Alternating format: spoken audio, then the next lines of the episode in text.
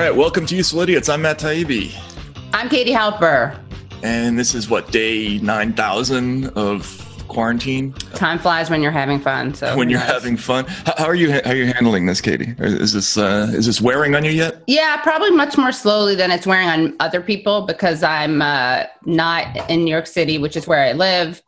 So it feels like I'm not totally doing my normal routine anyway. It's nice to have some pets around. Pets are good. Pets are good. Yeah. Very you haven't eaten them yet, right? Not yet. I don't. I don't eat red meat. So dogs are red meat, right? Technically. Yes, they are. Or is it? Is it? I mean, is a dog a white meat also, like a like pork? I like don't know. pork. I don't like that racialist. Uh, uh, that racialist attack on on pigs. It's porcophobic and racist. And I don't eat pigs, by the way. The first animal I stopped eating were pigs because they're so smart and cute. Smart for sure. Yeah, yeah. I'm, I'm getting a little antsy. The, the the shining factor is starting to kick in a little bit. Right. This house, you know, family alone with writer cut off from rest of the world is is not a great formula for right. uh, domestic bliss. So I'm in I'm in the uh, all work and no play makes Matt a dull boy phase of. Uh, How's the drumming going though? How's your boy boy band? Yeah, I don't know. I'm uh I'm What's that? I can't see it. What is that? All work, and, all work and no play makes Matt a dull boy. You yeah. wrote that out as like a mantra to like instead of having a vision board, you have that? You got to see the movie The Shining if you haven't. So this is, I, this is what happens when you spend too much time by yourself. So yeah, it's gotten a little the, the drumming, I'm still doing it, yeah. But uh yeah, it's getting it's getting a little tense in here. I don't have the crazy beard yet. Apparently, that's unhygienic. You're not supposed to do that. So, but lots to talk about in the world uh, apart from our own personal foibles. So, uh, should we just get to it? I guess. What do we have for uh, the four food groups this week? I believe it starts with you and Democrats suck. It does start with me. It starts with Democrats suck, and this is a pretty easy one this week.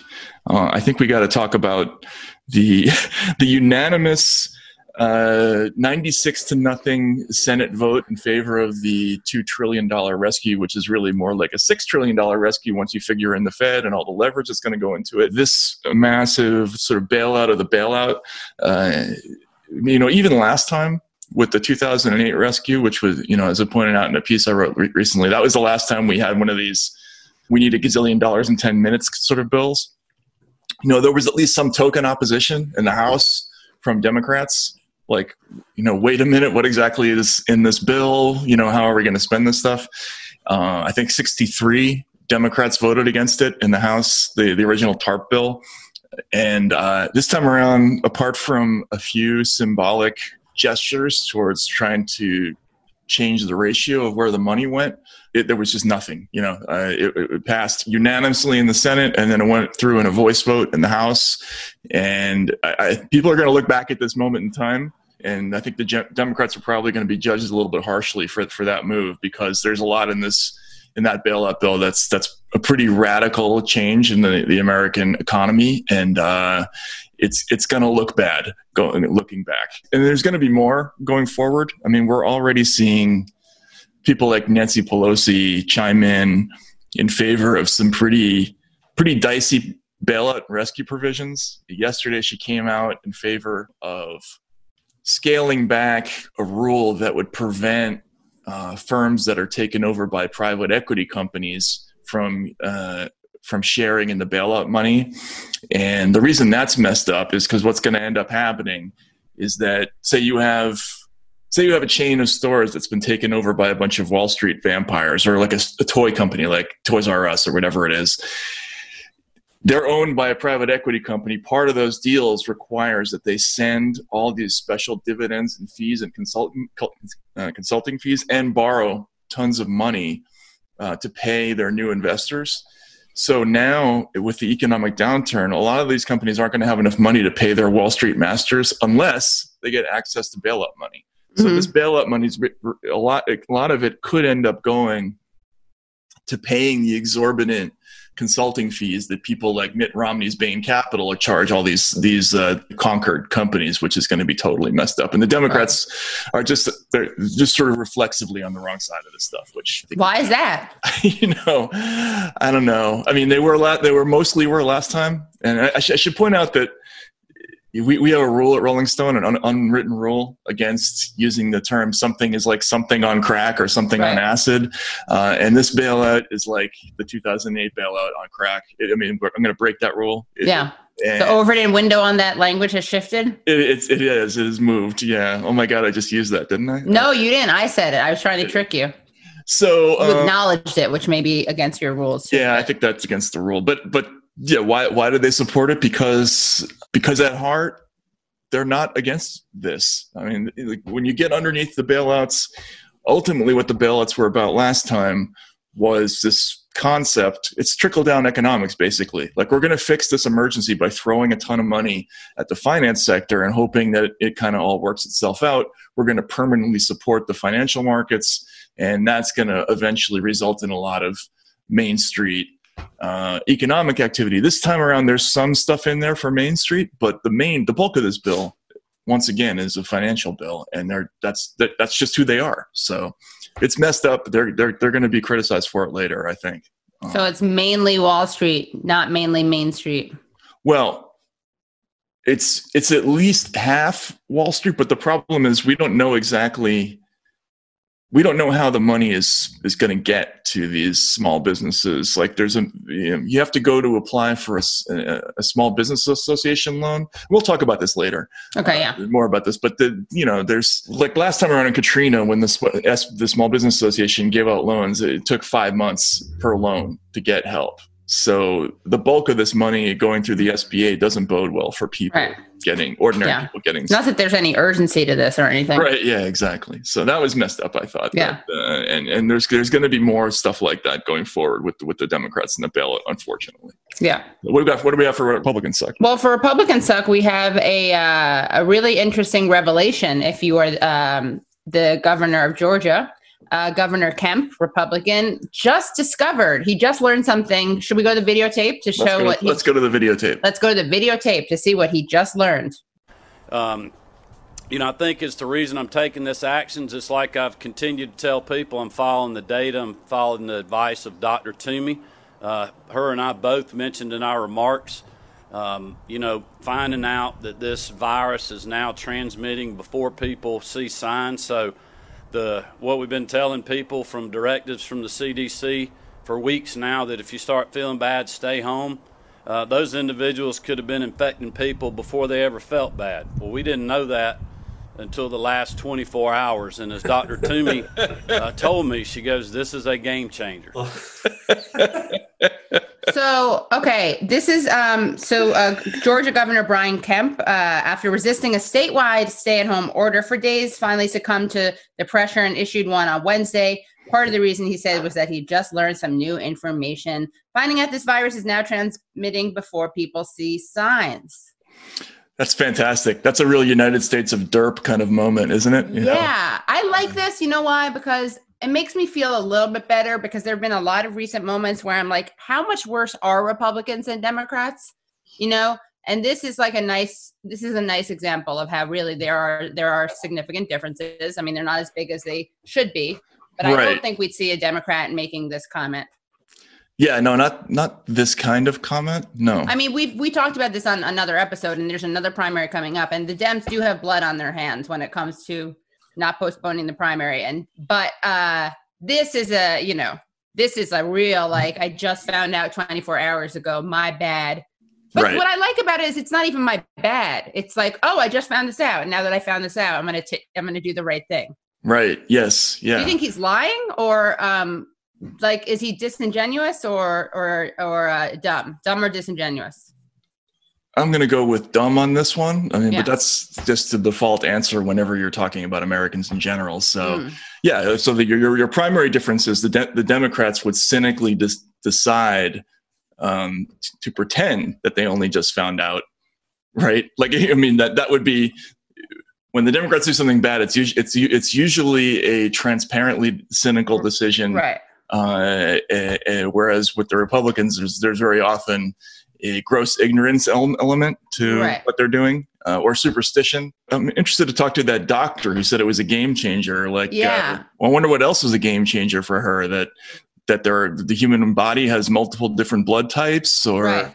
nervous signals travel by electricity or you know the, the heartbeats i mean like what, Myelin what sheath. other basic things that she just she just found out maybe like the um, intestines is what 25 feet? That i bet you if we told that to, to governor kemp he would his head you know what's that famous scanners thing? His head would explode. Scanners yeah. We, we can we should take every opportunity to have to insert a scanners yeah. Uh, graphic in here. Dan if we can put that in later. Yeah let's just have that an playing exploding constantly head. a loop. Yeah that was good. That's excellent. Uh and that's that's sort of a classic uh classic republican moment okay so for isn't that weird i guess Oh, by the way, one thing I just want to add, I'd be remiss if I didn't add it. I, I feel, I think that maybe Julian Assange uh, signing in the background. oh yeah so that that, It that Julian, pre- yeah. i was going to point out that that asl translator was uh like i want that person in my house at all times that, Yeah, it's- that was like it's- mesmerizing actually Well, doesn't he look like he has the post um, post eviction, post MSC eviction uh, Julian Right. Assange beard? Yeah, It- it's a little bit like the terry Waite beard like the hostage beard yeah, yeah right. but it was too trimmed yeah, it was too well kept. Yeah. also aren't you you're supposed to get rid of your beard yeah, you're well, Matt. You think he knows that? that's right think- that's right he hasn't You think found out. Governor Kemp was like, "No, that's not good. You that's unhygienic." That's right. Um, so, so for, for, isn't that weird? I took a little bit of a different uh, tack this week. It's not really a news story, but uh, there was a sports site that posted a challenge on, on, on online with some video, and they showed some. Dan, if we could see this video of Mike Tyson working out.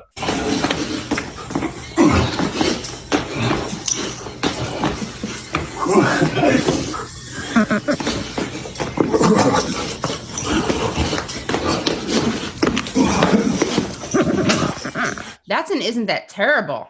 That he was threat. threat- The dog seemed to like it. At one point, yes, but at one point there was a flinch.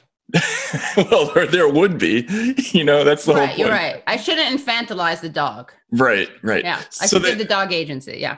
they they started a discussion and basically the idea is: uh, are things so bad right now that you that you would step into into a ring with Mike Tyson for 50, 15 minutes with no gloves for twenty five hundred dollars? And there actually were people online who, who who would do this. So that that is sort of an indication of how far things have fallen. So I, I wanted to ask you, Katie, uh, Yeah.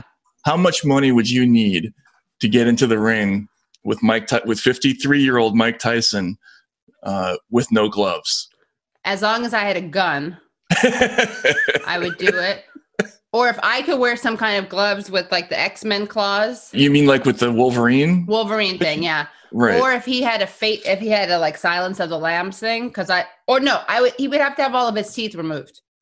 All of his teeth removed. Didn't he bite someone? He did, yes, yes. He bit, he bit, a, Matt. yes. Evander Holler, Hollerfield. Hol- Hollerfield, yeah. Holler. I, what is it? Is that not it? Hollyfield. Hollyfield. Okay, Evander, Yeah. Evander Hollyfield. That's some overcompensation. I thought it was like my New York accent, like Hollyfield, but He it was came out as Evandy Holly Hollerfeld. the Austrian physician. I- I'd be interested to hear what uh, what, listeners of uh, and watchers of Useful Idiots for how that they respond to that question. How much would you need?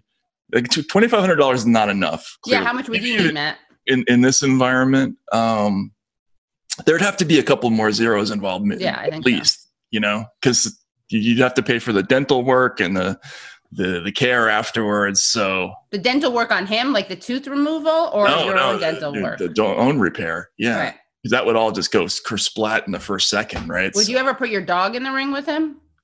Uh, no, she wouldn't fare terribly well, I don't think. There are probably like drunk college dudes all over the country who are lining up to volunteer for this. Wait, but how do you do it? You'd have to get like you'd have to do it from six feet away. So you would need nunchucks or what a, a broomstick or something.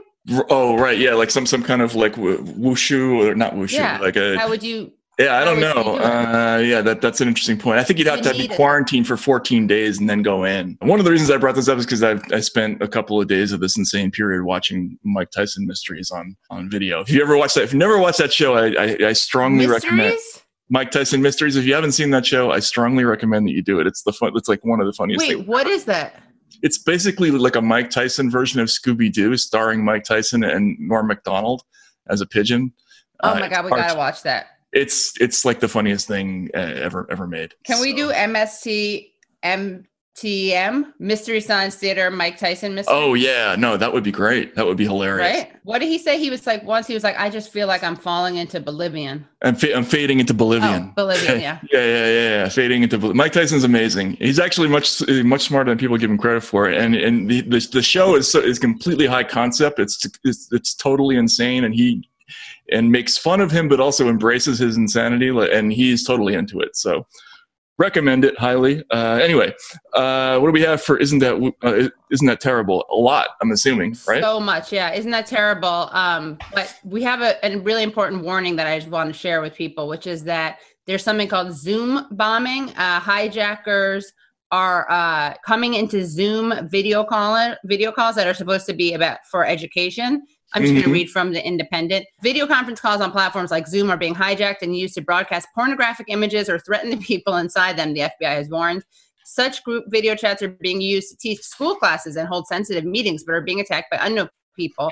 The FBI shared stories of unknown people joining conference calls that were being used to teach school classes before shouting profanities or using threatening language and then leaving. It cautioned that people should make meetings as private as possible and take other precautions to ensure that only people invited to a call are able to get into it. The phenomenon colloquially known as, colloquially known as Zoom bombing is not new, but more reports are emerging as people are forced to work and study from home uh, over such video teleconferencing platforms because of the corona crisis. The FBI has received multiple reports of conferences being disrupted by pornographic and or hate images and threatening language.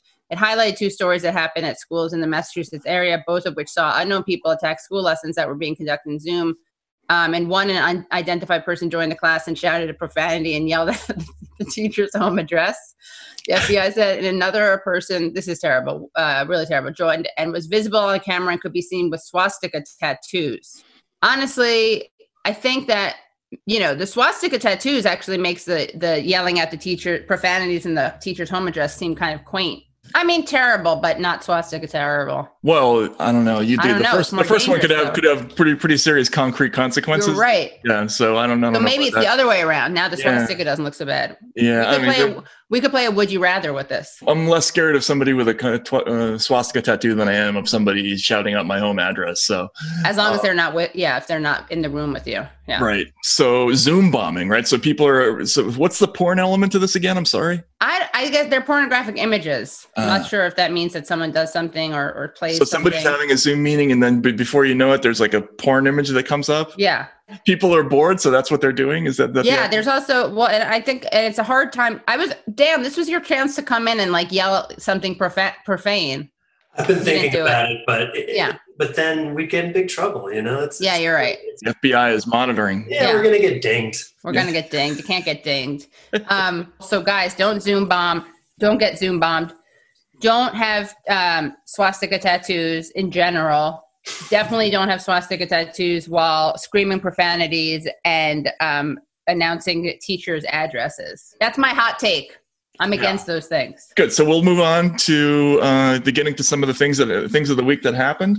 Okay. So in terms of stuff that happened this week, just really quickly, I did a piece piece this week on uh, on the bailout. We already talked a little bit about this, and I think going forward, this is going to be something that I'm probably going to be stuck on quite quite a bit. So it might might be worth getting into some of the larger themes that probably going forward are going to be important for people to sort sifting out what happened in this bailout. And I think the main thing that people have to understand about what happened with this rescue package is that it, it, it pretty it can, commits the government to an like an unprecedented amount of support of uh, Wall Street in particular. And there's in the same way that we saw in 2000 post post 2008 all sorts of crazy profiteering uh, and opportunities for for banks to make and financial companies to make basically risk-free money. Uh, that stuff is completely baked into this rescue package that passed unanimously. And just to take one small example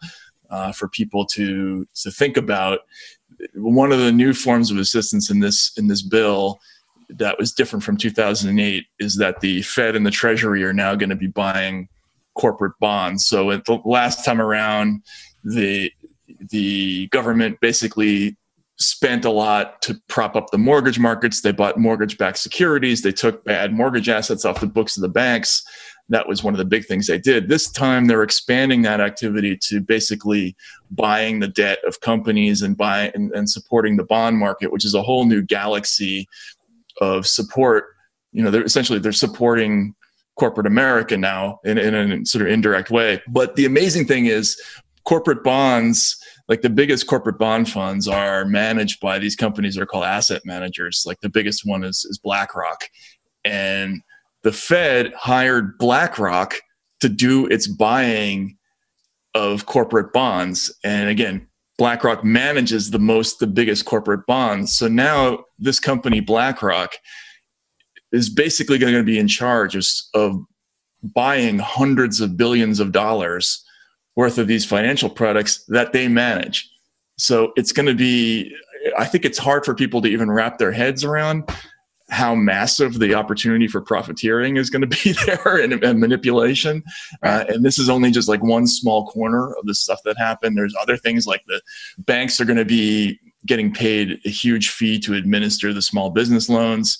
There's $377 billion worth of aid for that. If you then they're imagining it's going to be leveraged up three times. So really, they're going to be spending over a trillion dollars on this, and banks are going to be making a four percent fee on every loan that they give out, which means, among other things, that they're not going to be incentivized to make sure the loans are paid off because they they make money as long as the loan is outstanding.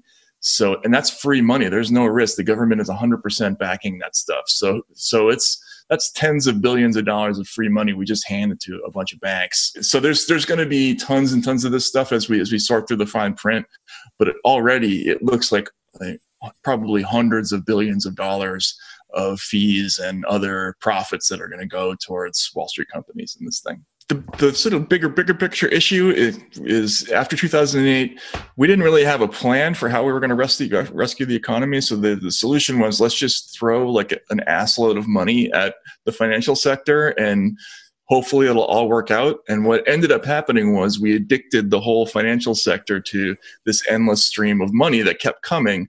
You know they slashed interest rates nothing. Then they did these things called quantitative easing which is basically the, the fed inventing a trillion dollars and then buying stuff with it, you know, whether it's mortgages or other financial products. So it's like they got a, a steady stream of support and welfare from the state to buy all this stuff and because they were artific- they were addicted to this artificial stimulus when they were they were susceptible to any disruption to the economy so this thing this covid thing happens and now they basically run run to the government and they say, okay, if you don't double down and give us a gazillion dollars more every five minutes, it's going to collapse. So basically, we're we've now had commit to supporting the house of cards we were already supporting, and it's like it's like piling the 2008 mistake on top of, of the previous of, of this mistake uh, it's uh, so it's it's a mess, and and and the financial sector is totally psyched about it. I mean, right. uh, even though there's panic uh, about the long term implications of all this, um, you know, the, the, the signal from the government is there's we're not we're, we're just going to endlessly support you. Like the Fed, right. the Fed chairman said, we are not going to run out of ammunition, which is a translation. We're we're just going to keep printing money and throwing it at you. That's pretty radical thinking because tr- traditionally this is like modern mon- monetary theory if you ever heard of this uh, the, the yeah, idea that you, you you richard wolff.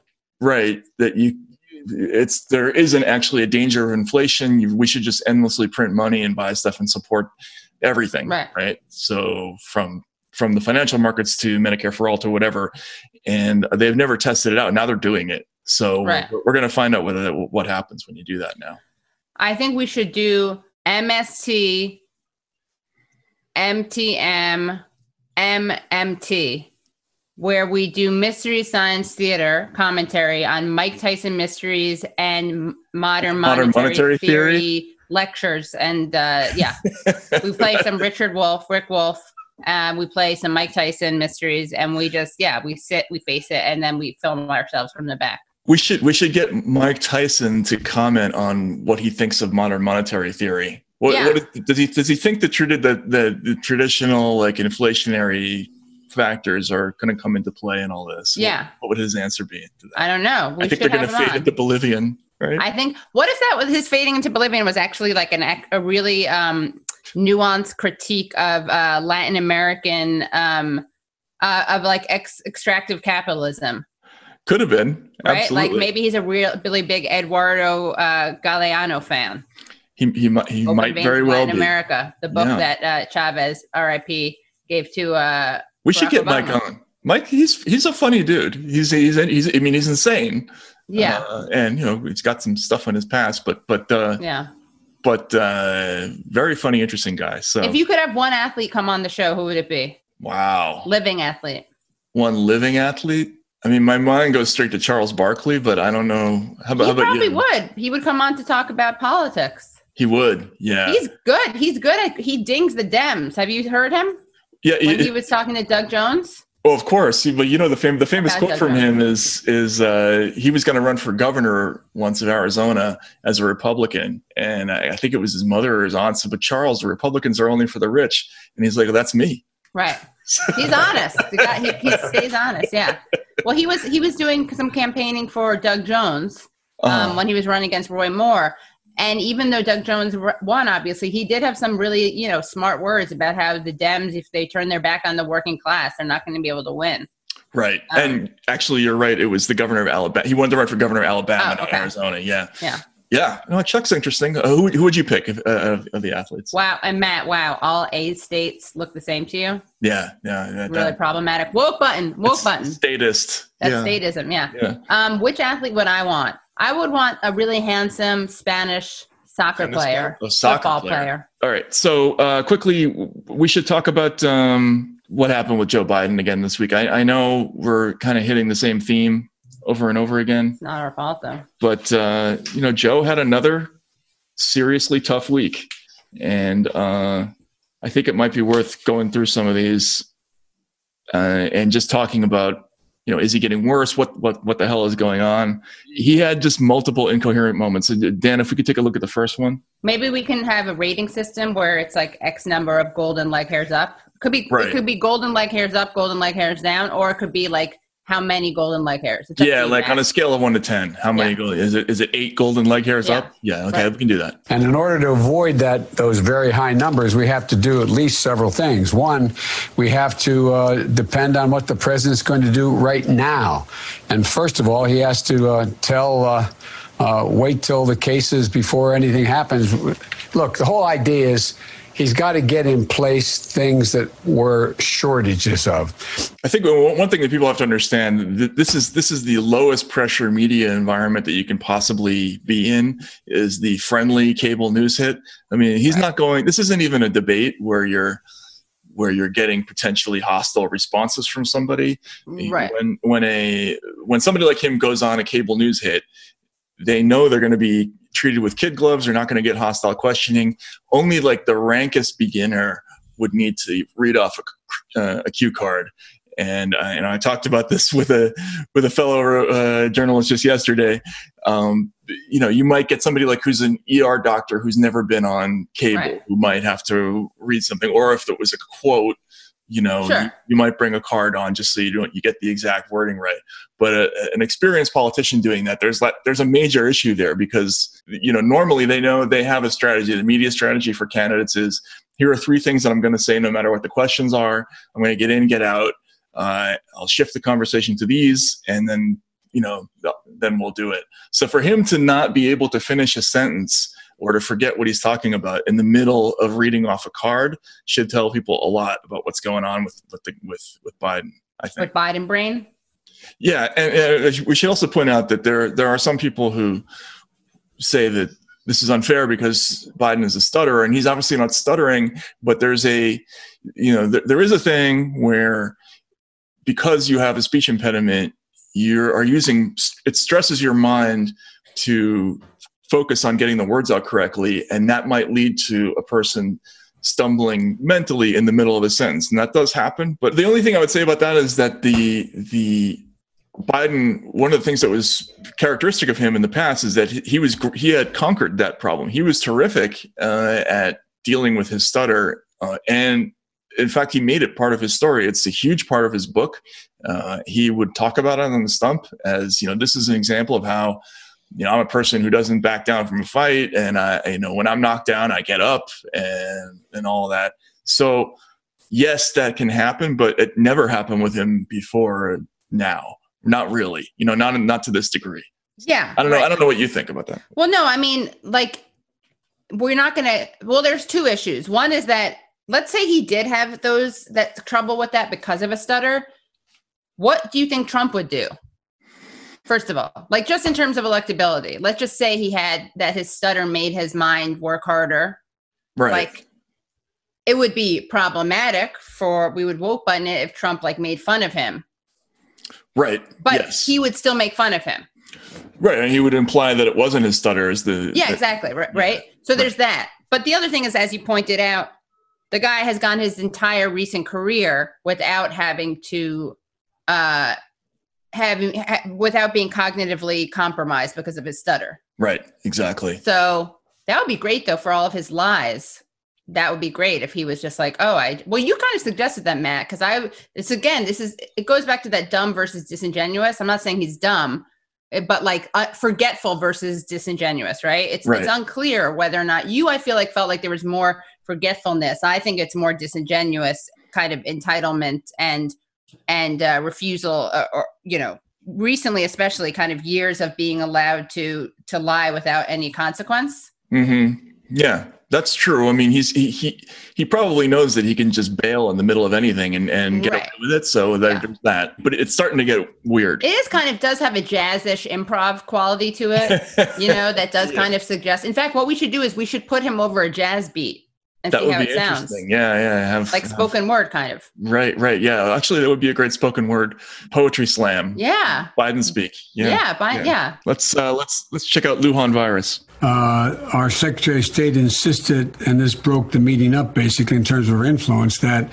this be called the Wuhan virus that's not terribly bad, but it's just to me it's funny a little bit. Um, this one is. He was this, also just so people who aren't viewing. He's also looking down at notes. Yeah, he was one. looking down at notes. So he's looking down at notes saying Wuhan virus, which is okay. I mean, look, but it's the cumulative well, we effect. Didn't, we didn't rate the first one. This one should we? oh yeah, I would say the first one is like a five golden Like hairs way up. Out of how many? Ten. Yeah, for Joe, five. Yeah, and then five, I'm going to give that one five golden leg hairs up. So it's always going to be up. It's okay. I got yeah. it. So you would say that that's five like golden leg hairs up. I'll say five also. And then the Wuhan one, how many would that be? That's a one. That's yeah, just one, one, one lone hairs. little golden. One, one lone, one lone yeah. leg hair. This one, one is lone golden leg hair up. Yeah. Exactly. So we're agreed on that. This this one is worse. Uh, Dan, can we say a way to sleep with my wife? Can we see that? It's supposed to be opening day. Oh, oh opening no. day. wow. Oh, you know what? This is not the way to win voters, Mr. Well, Vice President. I tell you what, but it's a way to be able to sleep with my wife. If I were, she's a Philly girl. If I oh, worked oh, for the Phillies, I'd be out of luck, man. What I think you're going to see more of, Jimmy, is I think you're going to see more of what Amy Klobuchar has been proposing. that is being able to vote early in your. That's interesting. So, th- of course, you have to decide well, which we we should divide that up into two, right? Yeah, I mean it's like three things. The first is the maniacal laugh is great because it's not really clear what he's what he's laughing in response right. to. Is it am, is it my I'm so goofy I'm going to laugh at this, or is it is he thinking about something dastardly? Like what's right. going on there? That was a real that was a Willem Dafoe kind of laugh. Yeah, it was. Yeah. So there's the statement about sleeping with his wife, right? That that's a really a three part one, right?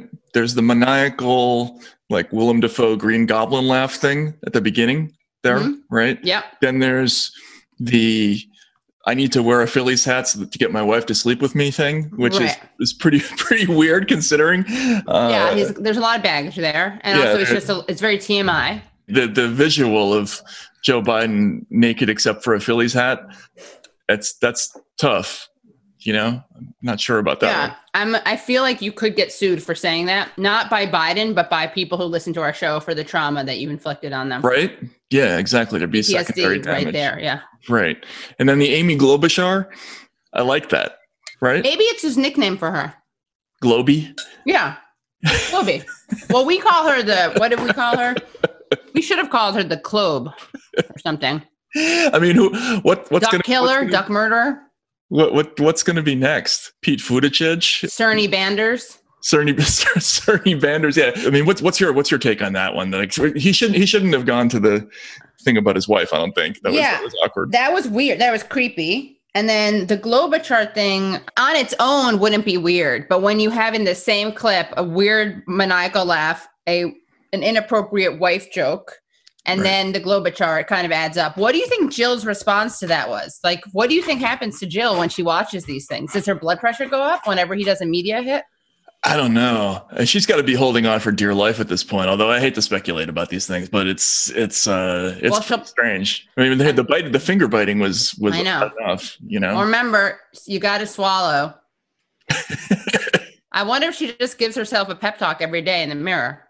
I don't know, and it's tough. It's tough. Oh wait, so how, how many golden hairs does? Oh uh, yeah, maniacal I'm, laugh. I'm gonna go. I'm gonna go with a, a six and a half on that one. So we're gonna do that as one thing.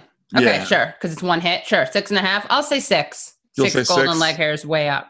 Yeah, I think it's just the, the it's a way to sleep with my wife with that grin on his face. That- That's going to be a campaign ad, I think. Uh, okay, we got one more. Let's see. Let's say. Let's look at. Uh, Fortunately, I'm alone in my home. I've not talked to any individual.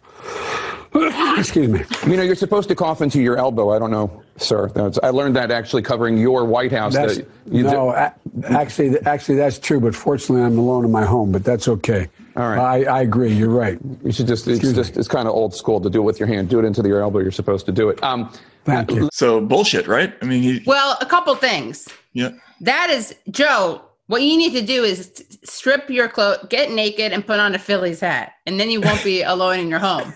Step number one.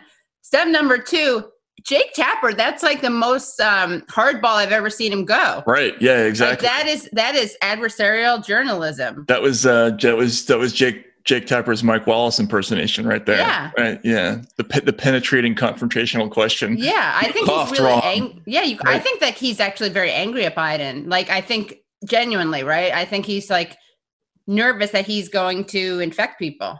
Yeah. Through through his airwaves. Right. Well, no, I think in gen- not himself, but I think I feel like there was some genuine like righteous public health concern in Jake Tapper's uh, There was a little bit. admonition. Yeah. Right, like he's like, look, you're we're all doing this. We're walking around. You know, that was kind of that was That interesting. was, that was uh, the, the, the, the didactic factor, and that was pretty interesting. But the, the reason I, I picked that clip, though, is because it's pretty clearly not true that Biden's alone in his home.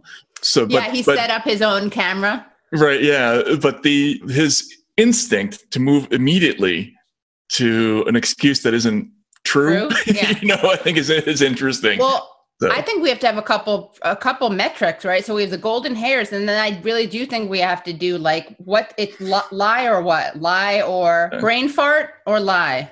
right, yes, exactly. Brain fart or lie. Yeah, Did we? Sorry. So how many golden leg hairs do you give that? I would give that. Um, that's just a, a two, probably. Again, I mean, these aren't these aren't terribly bad ones, but it's the it's the accumulation of Right. all this that. Uh, I kind of think that the hand cough combined with him being not that great, him and his campaign being not that great on CDC regulations, right. earns it a couple more. I'm gonna say like four golden leg hairs way up. Wow. All right. So we had a bunch of golden leg hairs on that one. That, uh, interesting. All right. So let's let's go on. We had a really fun segment last last time where we, that we started with the the useful idiots mailbag where people are asking us video questions, and uh, I think we- had a really a, a bunch of good new ones uh, this week. So this is something we want to do each each week. So we'll, we'll keep asking you, but just in general, if you ever have a question for us, just take take a video of yourself asking the question, and there's a good shot that you'll end up on the show. Uh, and we want to stress that it's better to do it on video. Like you can write us a question, we may be able to answer it, but if we have we have pictures, we're more Right, likely we to put it on. that's yeah, that's we prioritize that. Yeah. So let's go to let, let's go to Josh from Indianapolis and see. Let, let, listen to his question. Hi, Katie and Matt. I absolutely love the show. This is Josh from Indianapolis. My question is there is a 48 year difference between the ages of Bernie Sanders and AOC. So, as far as progressive leaders go, who's in the middle? Thanks. Awesome question, Josh. What, what- what's your take on this, Katie? Globichar. Globichar. I need the ages. Let's see. What is it? A 48 year difference? Yeah. So I did the math on this, and okay. if, you, if you split that uh, exactly in half, what you end up with is somebody who's roughly 56 years old, like between the the AOC age and the Bernie age. So I went and looked for people who are 56, uh, famous people who are 56. And the only politicians who really fall into that category are Sarah Palin and Michelle Obama. So those neither of those terribly feel like the future progressive uh, middle leader. So if we're talking about the, you know, this is this is like Little Red Riding Hood, right? This is the porridge that's just right, not too hot. Goldilocks, Matt. Goldilocks. Yeah, uh, right. So, but you know, who who else is that age? Coolio, Lars Ulrich, Wanda Sykes, Jason Isaac. I don't know. I mean, none of those people really feel like. I like Coolio. Coolio, right? So I'll, I'll go with Coolio. has a lot of gravitas to him. Remember, he quotes the Bible in That's that right. song. You know, gangsters. What? Gangsters, Gangsters Paradise, Paradise, right? Yeah. Yeah. I think I've only ever listened to the seen the Amish Paradise video. I don't think I've ever seen the Coolio video. Oh, I haven't seen. There's an Amish one. I didn't even know about that. That's the Weird Al Yankovic version. Oh, the, got it. Yeah. Coolio song. Oh, and Amish Paradise. Yeah. How old is Weird Al Yankovic? Could he be? Good could question. Can we? Yeah. And I don't want to shame Dan, you. how old is Weird Al? I'm gonna guess he's like in his 60s. Yeah. He's he's exactly 60. He's 60. So that's almost. So that's fine. I, that's I don't probably... want to put you on the spot, Matt, and we can bleep this out. You can also just take the fifth. But how? Uh, how? Where are you close to this uh, age range? You're like. I just turned fifty. So we got like. So I'm I'm too young. Yeah, you're too young, but you're if we got it. no, you're too young. I, I I knew you weren't that. I knew you weren't 56. I'm just saying, you know, in a pinch. Yeah, I don't think I'm the person though. You don't think I, you're I, the progressive I think, think, leader that America needs? I think Coolio and Lars Ulrich are closer. But you know, the serious answers is probably somebody more like the our friend of show, you know, Shahid Buttar. He's probably younger than me, actually. Yeah. Wow. But but but conceptually, I'm. You're just saying, okay, someone of that ilk. Ilk. Someone, someone who's in this new wave of yes, I agree. candidates. Yeah. So I, I think you know, re- re- realistically, like that person, uh, it's probably not somebody who has the exact political formula of AOC. Right. I think it's probably the, the, the person who ends up being the next big progressive leader is probably going to have to develop something that's a little different. I would imagine. I, I think I think there's a there's another brand of politics that is going to emerge. I'm, I'm, I'm guessing that's not that, but um, but yeah, it, it, it's probably there, there's a lot of people who are coming up now because of those two politicians and who just haven't had a chance to really have a lot of spotlight. So it's probably right. somebody from among that group. How old is Sherrod? He's not that progressive, but I'm. How old is Sherrod Brown? Uh, older. Older. So yeah. He's got a great voice, though. He does. I once did an interview with him, and he when he took his socks off in the interview, which I thought was interesting. Was there how pungent or not pungent? No, not pungent. It was it was it was it was all right. He's an interesting dude. He's funny. He's funny. He's he's very good on the finance stuff that I that I covered for years. Right. Uh, he was a, one of the major too big to fail people, but um, but I don't think you know he's a traditional Democrat, really. You know, basically. Yeah, it's pretty. Yeah, he, yeah. not for Medicare for all. So sorry we didn't give you a better answer on that, but thank you so much. Yeah, yeah we love thanks, you, thanks just like you love the show, and I like that you said Katie and Matt. All right, let's look at um, at Dean from Ireland. Hi, Matt and Katie. Dean from Ireland here. There's been a lot of concerns lately with uh, the coronavirus about like authoritarian measures being introduced and I haven't read that much about it, but with some governments it seems not likely to be a major concern. Others it seems like a serious concern. I was just wondering, looking around the world, what countries do you see at risk of uh, turning in a more authoritarian direction permanently as a result of the coronavirus?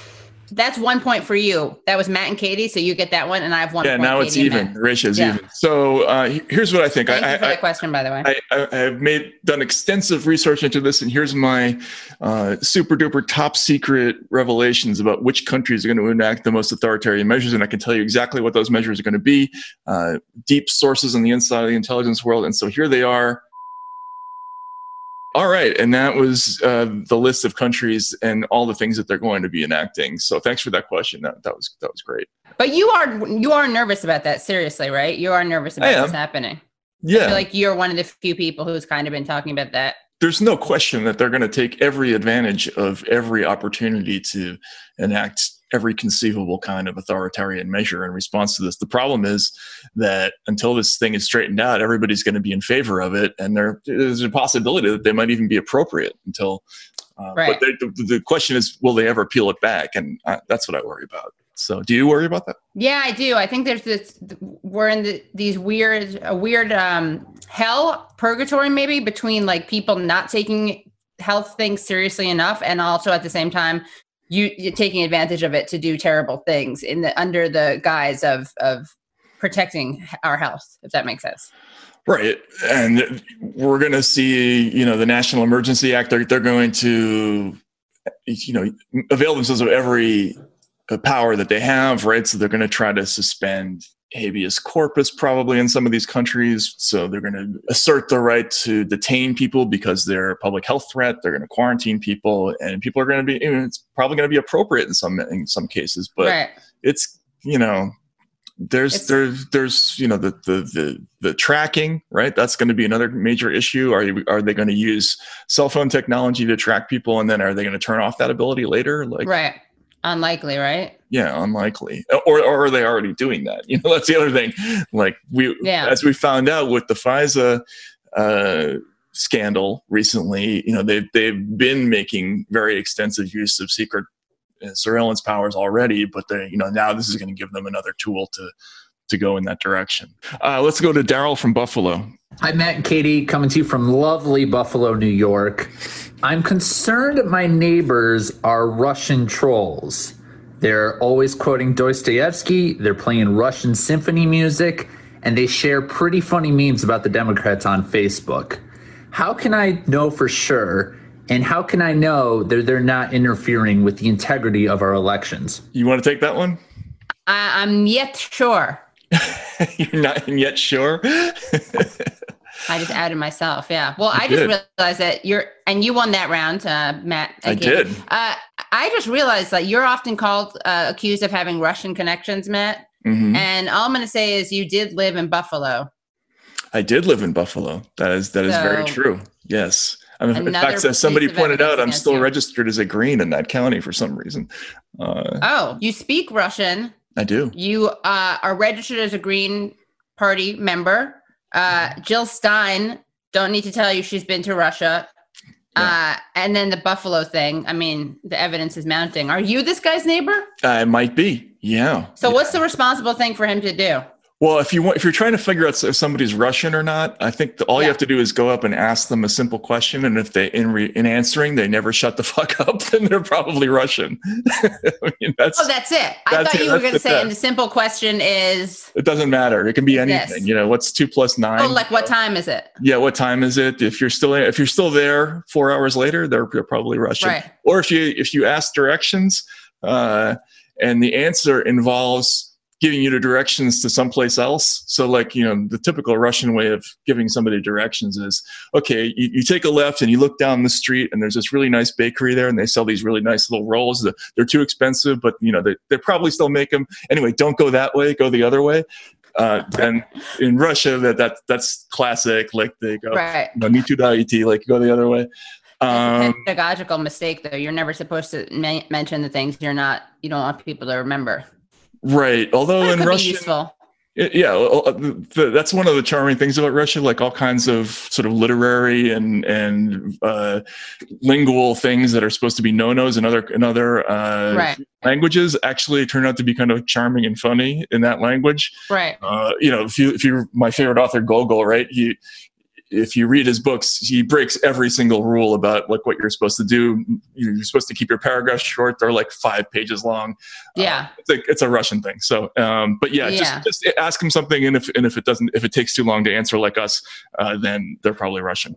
Um, all right, let's do let's go to Vito. Hi, Katie. Hi, Matt. Um, I'm wondering what you think about the idea that we never hear our leaders questioned about how they would have alternatively responded to 9 11, considering everybody's always running the one liner that the war was a mistake, but then mm. no one ever gives an alternative. This is what I would have done given what we know about these consequences. Vito, first of all, I like the way you think. I like the way you start off your question. um, what do you, what do you, uh, I mean, don't a lot of Dems say that Iraq was a mistake? They don't, a lot of them don't say Afghan- Afghanistan was, but. Well, I think that's why you don't get an answer to that question. And that's why you don't even get that question because so obviously going into Iraq was a mistake because it was the wrong country. Um, right. It had nothing to do with 9/11. So right. the policy response was totally stupid, and of course it didn't work. Whatever the, whatever it was they were trying to do, but the yeah, underlying for ISIS. Yeah, it was a good move for ISIS. Yeah. Yeah, but the the sort of larger concept of how we responded to you know the war on terror was that we had to set up a permanent military garrison in the Middle East and we had to do democracy promotion. So in places where there was not democracy that that we considered were breeding grounds for terrorism, we had to establish democracies and then support them militarily if necessary, right? So that assumption, even even though people will say invading Iraq is a mistake, the sort of larger foreign policy idea that the, the way we stay safe is to establish democracies and maintain them, you know, by force if necessary. That's that's still pretty much the orthodoxy. So that's why you don't get that question of politicians like what would what should we have done instead of right. sending 10 gazillion people to the Middle East and, and invading Afghanistan and and Syria and Libya and all these other places and keeping bases everywhere right i mean they, they don't they don't see that as a mistake i think even in even in the press it's only become fashionable now to talk about uh, Afghanistan being a mistake. You know, for a while that was the just war, right? That was the correct yeah, war. exactly. And, right. You know, Just like the first Gulf War was the good Gulf War. Right. And that was the so when Democrats were worried about not looking tough enough, they said, "Look, we supported the Afghanistan invasion, right? Right. So we're not it's like we're against war. We're very ready to start wars, right? So we're not tough on national. Sec- we're not soft on national security. There's no thing that you should have done instead of invade Iraq except not invade Iraq. Yeah. Right. Right. Like yeah, you know, it's like the doctor, doctor. It hurts when I do this. Like, don't do that. Right. Yeah. And what about Afghanistan? I mean, that's the one that's that's controversial, right? Yeah, they shouldn't have done that either. Again, yeah. again the, the, the all these things, and we, we talked about this in previous shows, right? The, the the the thinking is all based on the same faulty thinking that they've had in you know, dozens of different arenas dating back decades, including Vietnam, which is we got to invade these places. We have to prop up whoever supports us, and we what we end up having to do is you know massacre the opposition, which in turn generates more and right uh, opposition, which forces us to commit more resources. Right, right. Which forces us to increase the brutality, which creates more opposition. And right, and radicalizes people and makes them, yeah. Yeah, and that's how you start with a, a problem that was in Vietnam, and so next thing you know, right. you've got one in Laos and Cambodia. It's it's similar yeah. to what we've gotten, you know, with Iraq. You know, you you, go in there, and now you've got all problems in every country right. that borders Iraq. Right? Yeah, there's a. I feel like those questions are kind of a, an interesting litmus test. It's like liberal versus left. I know that you don't fall on that line exactly, right. but there is a difference. There's like the libs are like the Afghanistan war was good and the first Iraq war was good. Then there's another group of people that I I part of that's like the first Iraq war was bad, Afghanistan was bad. And another litmus test where I feel like there's the same kind of dividing line is whether uh, Vietnam was a mistake right. like good intentions, but but a mistake or bad, always bad and bad intentions.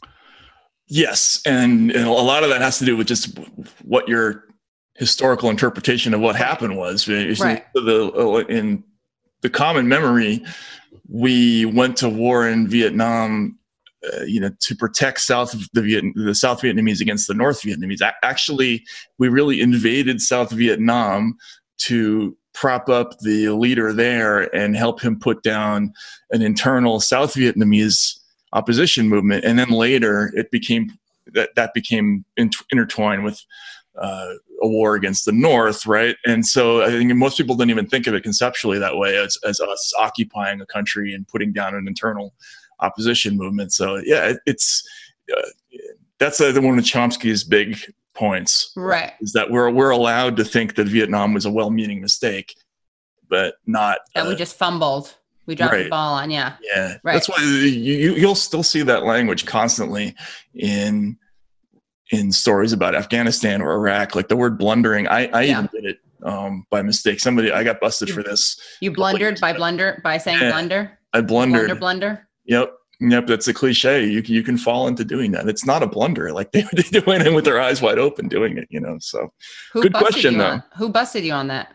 Oh, I don't know. So I, I, I, wrote it and it was like in a, it was in an article about the the uh, anniversary of the Iraq invasion. invasion. Right. That's interesting. I talked about our blundering war efforts there, and somebody's like, you know, that, that's bullshit. It wasn't blundering, and and you're pretty critical of that stuff. So that's kind of a sign of how strong the messaging around that is. Totally, yeah. it's it's really it's very difficult to avoid the cliches because they're just omnipresent, right? right. everything you read about this is going to have that that element. Every movie you see, right? And you know, Forrest Gump is the is the good oh, guy. Yeah. He's it's the it's the bad war, but the good guy. I mean, all that right. stuff part is part of your psyche. So okay, okay, so some great listener feedback, and and we'll keep getting. If we missed your questions, we'll get we'll get to them. Thank you, guys. This is yep. democracy in action. Absolutely, participatory democracy. Yeah. So let's do this. The segment that was got a lot of feedback last week: uh, Biden versus Trump. Which I think I won by one no, it was tied. Wasn't it tied? I don't know. We should go back. You definitely thought it was tied. I, I you... tied it at one point, and then you then you regained the lead. Yeah. Right. So let's do it again. Let, we're gonna we're gonna listen to a bunch of state statements and see. This is the Bloomberg test. Um, they did they published this. Oh, I keep thinking you mean it's like Michael. It's right. It's in Bloomberg, right? Yeah. But it's yeah. This is so meta. So basically, we're listening to a quote and seeing if it's if it's Trump or Biden who said yeah. it. So what do we got, Dan? First uh, quote I guess we'll have to compare IQ tests, and I can tell you who is going to win. See, Matt and I have very different approaches to this. I'm a very honest person and I see the best in people. And so I just try to be like, who would it be? But Matt looks into the like, tries to get into the psychology of the questioner. Yeah. Right. Yeah. Of the of the person kind of putting this list together. Yeah. Yes. Yeah. You work backwards from the answer is always in the question. Right. So uh, I would say if I'm going to play honestly as opposed to sneakily, I would say that that's Trump. I'm going to say that that's that's Biden because they're they're trying to make us think it's Trump. Right. It's Trump. Oh shit.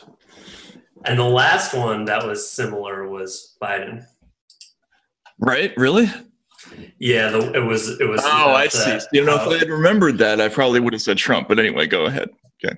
Okay. Next one. Quote: Nobody has more respect for women than I do. Nobody. Nobody has more respect. Oh, I know this one. Wait. I'm going to say Trump. I'm going to say Biden. It's Trump. Ah, fuck. Oh. Yeah, it was it was during his third debate against Clinton in 2016. Uh, shit. How could I not remember that? I don't. Yeah. bad.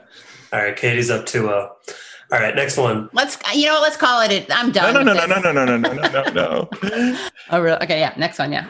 Okay. Quote: What I'm trying to do is go around from town to town, and I'm drawing as big of crowds, bigger than anybody. Have you seen anybody draw bigger crowds than me here in this state? See, playing as Katie and not as Matt, the Katie and the Katie and me would say Trump. But that's such a Trumpy sounding thing that that we really have to do an interview with the guy who put this test together. I feel like to play this well. Uh, stick to the point. Who who said that? Am I am I playing? Am I using the Katie method or the yeah. Matt method? Well, you're just answering. Trump, but it's going to be Biden because it's Biden. easy. Biden. Yes. See, I gave that to you though. I gave that to you. I feel That's like right. I, I, you but that's fair. I pressured you into that. Yeah, you're right. So gamesmanship. Yeah, but you know what? Fine, you can get that one. But I wanted to, let me state for the record that that one was so Trumpy that I knew it was Biden. Where was it from? Said so. Biden made the remarks while campaigning in Iowa in August. Okay, here we go. This is a good one. Quote, you cannot go to a 7 Eleven or a Dunkin' Donuts unless you have a slight Indian accent. I'm not joking. Biden. Yeah, that's Biden. That's unfair. We she know. I know No. she knows that one. Well, anyway, that was a great game. Sorry, I beat you, Matt, in the uh, Trump versus I Biden. don't think you're that sorry, but anyway, go ahead. Thank, uh, thankful I beat you. Um, so moving forward, moving on. Uh, that was a great segment. Now we have our interview. Really excited to be speaking to Johann Hari, who's a great writer who's written a lot of interesting articles, also really great books like New York uh, Times best-selling author. what- New York Times best-selling author. Um, I love his uh, two of his books, uh, "Chasing the Scream," "The First and Last Days of the War on Drugs," which is really good. It's all about the war on drugs, obviously, but it's really interesting. Talks about everything from like Billie Holiday to um, uh, legalization to you know Nixon and uh, recommend it, and then Lost Connections. Why You're Depressed and How to Find Hope. Yeah, it's his other book.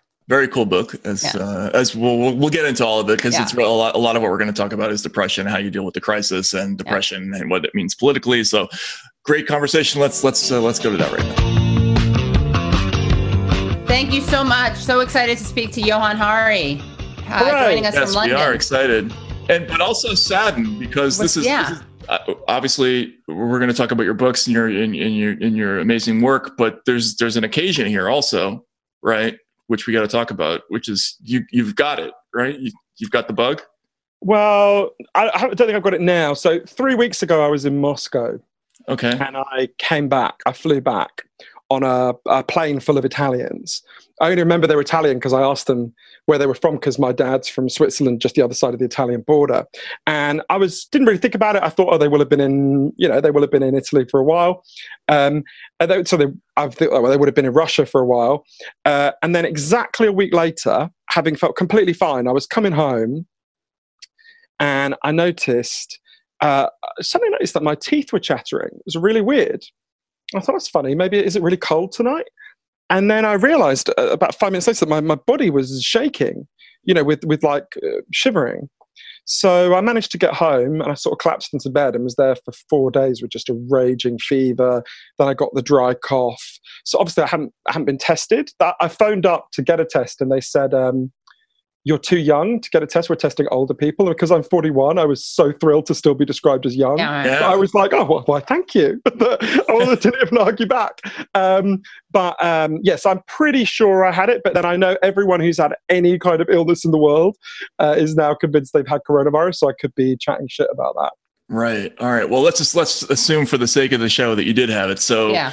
uh, what? How does it differ from being sick with a flu or something like that?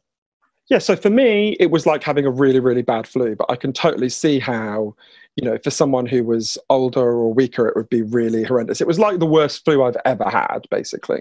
Okay. And the fever gets up higher than you normally would with a flu, or Yeah, I felt delirious. I felt Hmm. it was really weird. I felt absolutely exhausted and delirious, and um, I very rarely get ill, so it was like a, it was a very strange. It was it was a very strange sensation, um, but I'm conscious that by the time your podcast comes out, probably half the people listening to it will be in the state I was in. So Right. Uh, Well, so let's hope it, not. it feels a bit weird. Yeah, let's hope not. Half is an overstatement. If that's happened, then right. our And dry civilization is in danger. But yeah, yeah. I mean, I had somebody ex- uh, explain it to me. Somebody who had it um, as being uh, like they were convinced that it had to be bacterial because it was that kind of fever.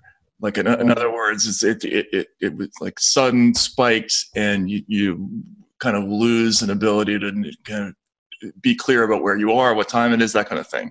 Yeah, that was for me the most striking thing was the complete mental exhaustion. Like usually when you're ill, like I actually nearly died um, uh, about six years ago in Vietnam of, of food poisoning. A terrible food poisoning thing that went wrong. Um, but even all through that process, although I felt terrible physically, I could still think, right? I, I remember consciously thinking, oh, I'm, I'm about to die. you know, uh, with this, I, what was so odd was I, I felt the fever was so bad that I felt very disordered in my thinking. It wasn't. I, I, that was a really weird experience. It was. It, it was. It was odd. But obviously, lots of people are having different experiences. So some people will be listening and going, "Oh, well, I didn't have those exact Right. symptoms, so I haven't got it." And do not take my symptoms as typical of coronavirus. It's possible I didn't even have it. Um, so yeah, I would just urge people to proceed with caution when they're hearing other people's stories and trying to think, well, do I have it on the basis of that? Because lots of people are experiencing different symptoms, and we won't know until we have the mass testing regime that we really urgently need. What do, what do you think of people who? I mean, there there are theories out there, and I actually read somebody who's a, I guess it was a former NHS pathologist who's got this theory that that there are a lot of people who've had it, and maybe even predating the the presumed start date of the, the infections in a lot of these countries. Like I, there, there are doctors I've talked to who think that, you know, they had a lot of patients this this winter who had bad URIs, but they were flu negative, strep negative. Maybe a lot of those cases were coronavirus. I mean, what's the feeling there over there in London in terms of how many more people probably had it or have it than have been reported? There's just so much speculation. I'm reluctant to kind of go into that. I've heard that as well, but um, the truth is we don't know. You know, like right. for example, I think about uh, my niece uh, a month ago uh, has never really been ill and suddenly got this really raging fever, could barely get out of bed, and actually had a, a seizure. She had to be taken to, to hospital. And I just read today that seizures are the, the coronavirus is causing seizures in some people. So of course you think back over it, but the truth is I I don't think we know, and I think. Um, we won't know for a while, and it's one of the things that's interesting as well about thinking about um, I was just listening to a really interesting lecture about uh, was called medical epistemology. So, epistemology, obviously, as you guys know, is the study of uh, how we know things. Mm-hmm. And one of the things that's very, very challenging, I think, to us is we, we, you know, there's just so many things that we don't know about this virus. There's lots of things we don't know about much more well-established things. We don't know the mechanism, for example, by which smoking causes lung cancer. We know it does, but we don't know how. Um, so I think there's just so much we don't know and so many grey areas that we're going to find out in the you know next couple of years that I think loads of the things we think we know now will turn out to be wrong and loads of the things there'll be loads of things that we later realize will later make sense when we learn key aspects of this so it's tricky and you're like, I was really excited to have you on because, as someone who's written um, about depression and addiction and mental health and kind of the connections between like neoliberalism and and depression, um, and and so much of what you write about is like how to cope with things in the world and how to cope with depression and and not being alone is so much of that. And you have these really interesting points. I remember about how like um, you know we think that we're we're kind of biologically self-interested like hardwired to self-interested but actually if you want to look at how we're hardwired there's all these like tribal things where it's like you know or or herd things in the group and you know how we're naturally social beings. But so how do we deal with not just like corona but how do we deal with the anxiety about corona when we can't be around other people? This is such an important question and i think one of the things this is a horrific catastrophe I think one of the good things that might come out of it is a more sophisticated understanding of depression and anxiety. So I'll just uh, step back and explain a little bit about the, why I wanted to care, why I cared about this, because I think it helps to frame the kind of whole conversation we're going to have. So when I started working on my book about depression, Lost Connections, about uh, oh, five years ago, I guess, there were these two kind of mysteries that were really motivating me.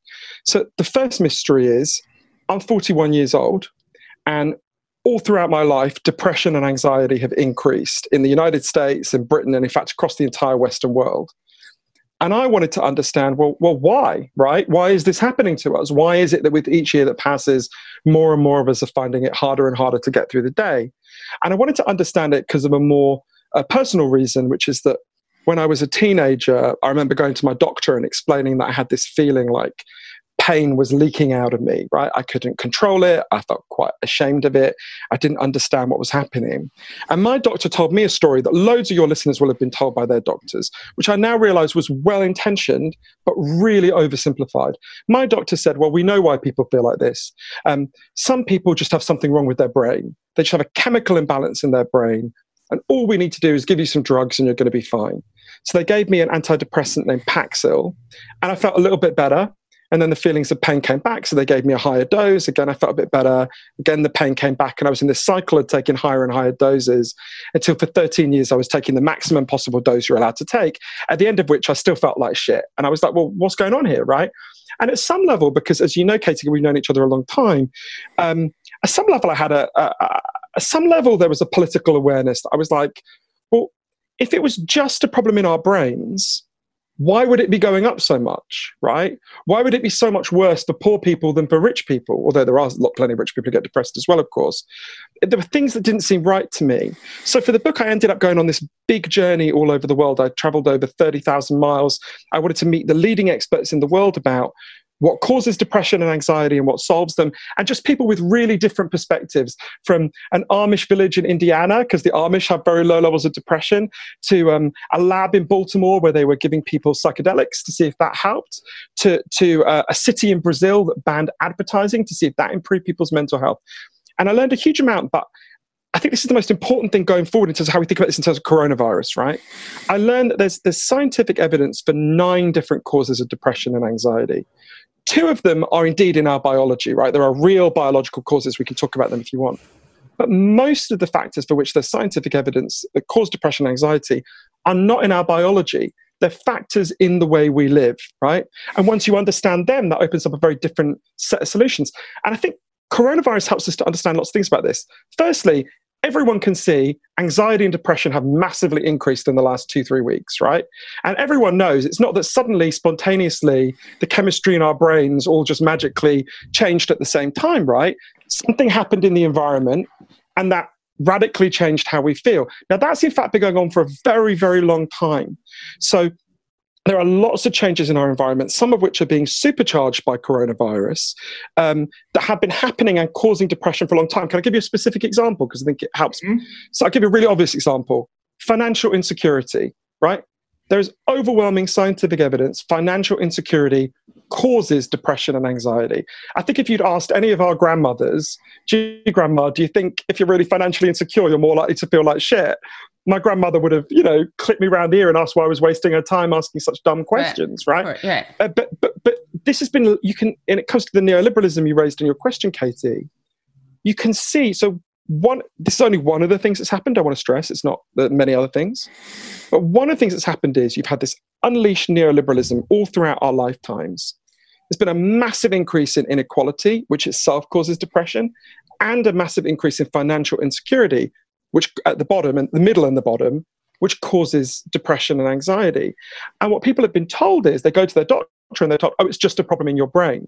Now you can see how that depoliticizes a lot of the pain that's caused by neoliberalism. And crucially, it cuts us off from finding the most meaningful solutions. So I've been really frustrated watching on the news the last couple of weeks all these mental health charities, many of whom I know all of whom do lots of good and admirable work. But they go on and they're asked by the news anchor what should what should be done about the depression and anxiety, and they say, well, people should meditate and turn off the news. Right now, I'm in favor of meditation. I'm in favor of titrating your access to the news. But the single first and biggest thing they should be saying is if we're going to end, if we're going to um, do everything we can to stop a massive epidemic of anxiety and depression, we need to deal with the financial insecurity people are feeling. But again, I think what you see is the neoliberalism of the uh, of the mental health model we have at the moment.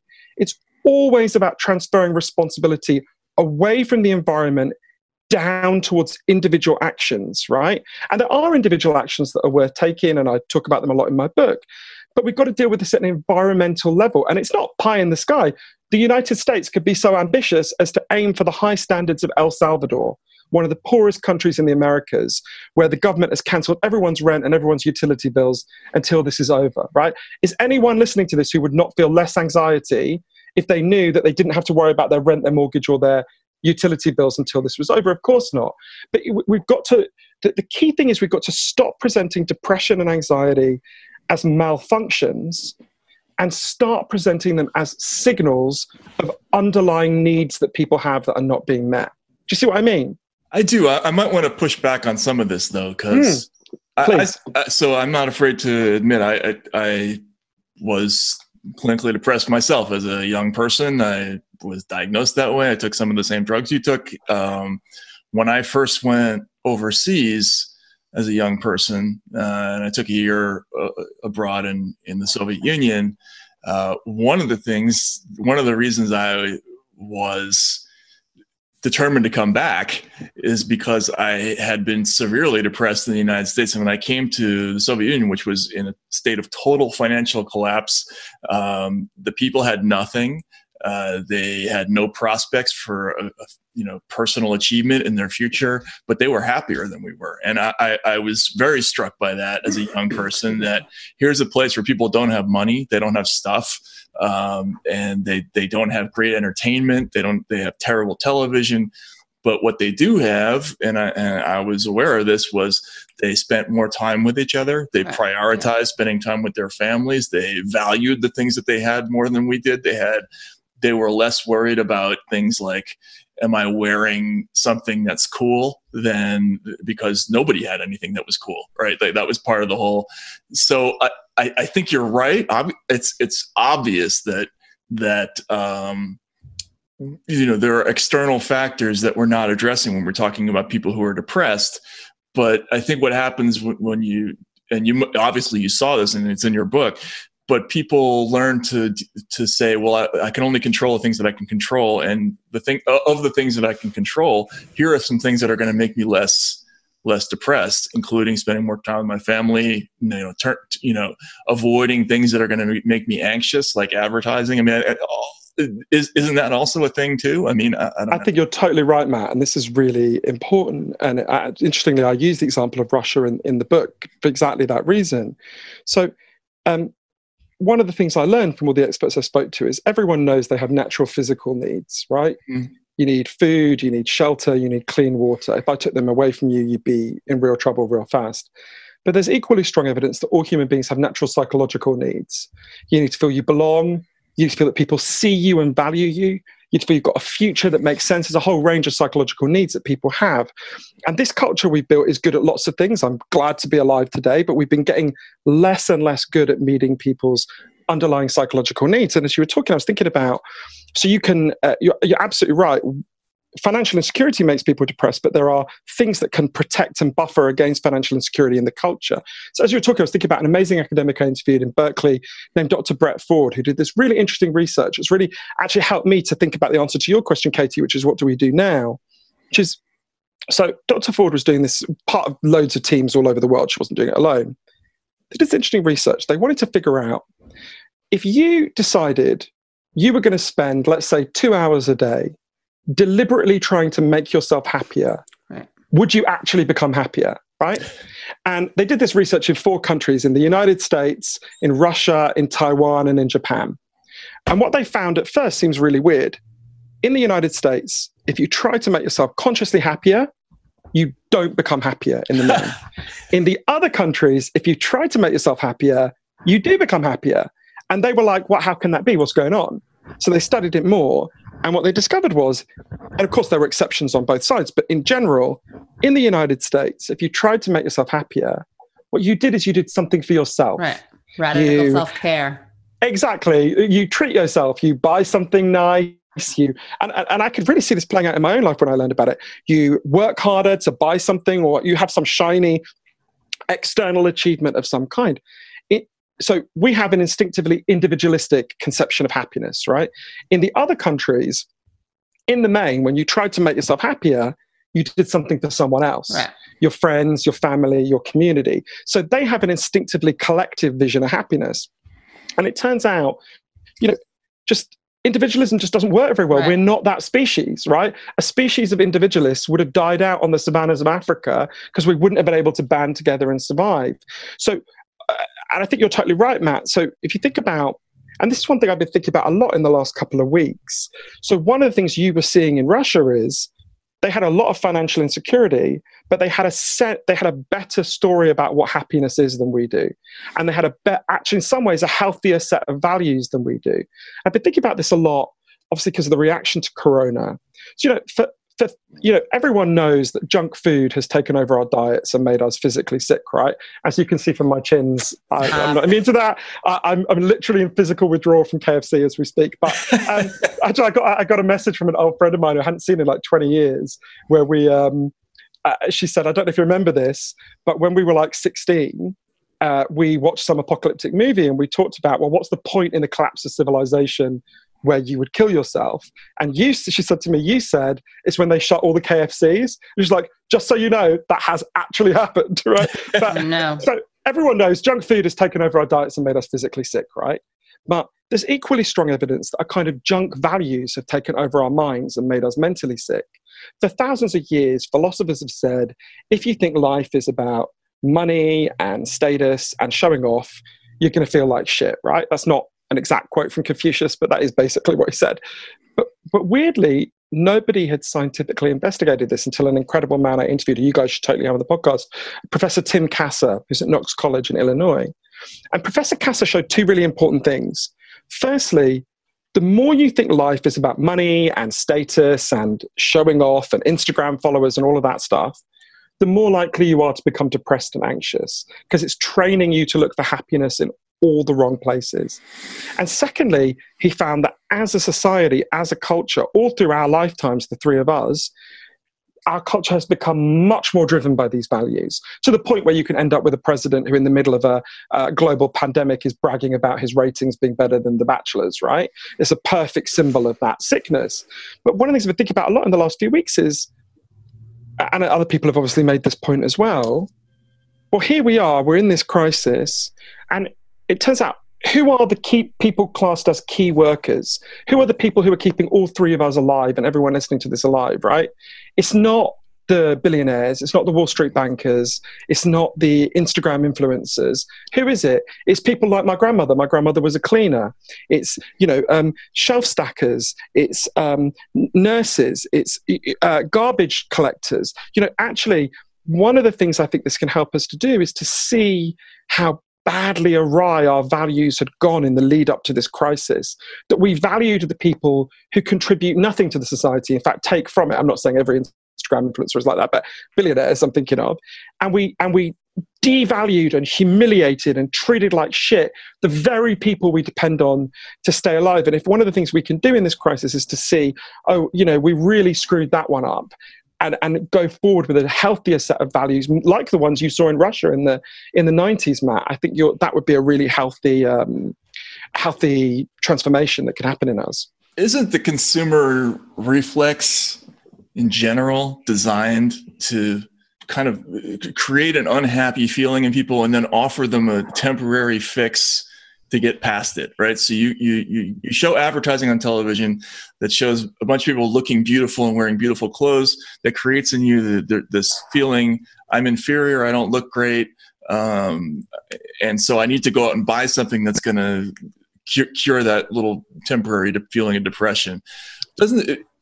Doesn't the news media also do that to you though? Like it, it, it makes you feel like you're uninformed, that, that, you're not knowing enough about what's going on around you. So it says it offers you this little jolt of adrenaline when you read something in the news that makes you feel a little bit better about being in the know. But actually, ultimately, cumulatively, it's making you feel worse and worse and worse all the time. I mean, what, what are some of the consumer activities that we engage in that make us feel worse?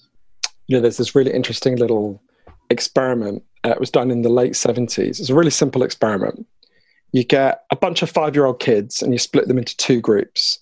And the first group is shown an advertisement for whatever the equivalent of Dora the Explorer was in 1978 or whatever it was. I don't know what that is. A famous toy. And the second group is shown no advertisement.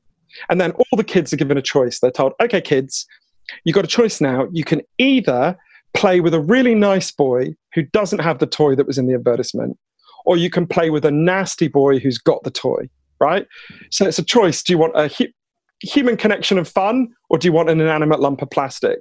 And the kids who'd seen the advertisement overwhelmingly chose the nasty boy with the toy. Hmm. And the kids who'd not seen the advertisement overwhelmingly chose the nice boy who didn't have the toy.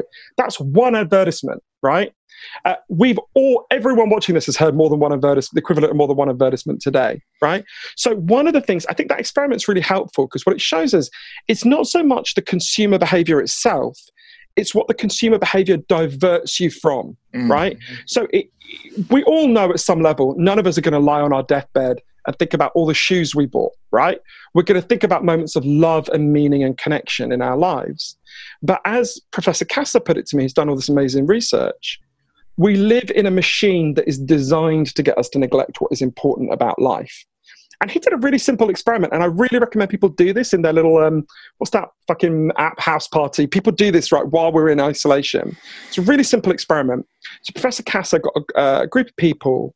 That it was with a guy called uh, Nathan Dungan, who's a wonderful person in Minneapolis, and they got um, Nathan is a financial advisor, and uh, he was called in by a school. This was kind of origin of it. And the school had a problem because it was a kind of middle class school. It wasn't super rich, it wasn't poor.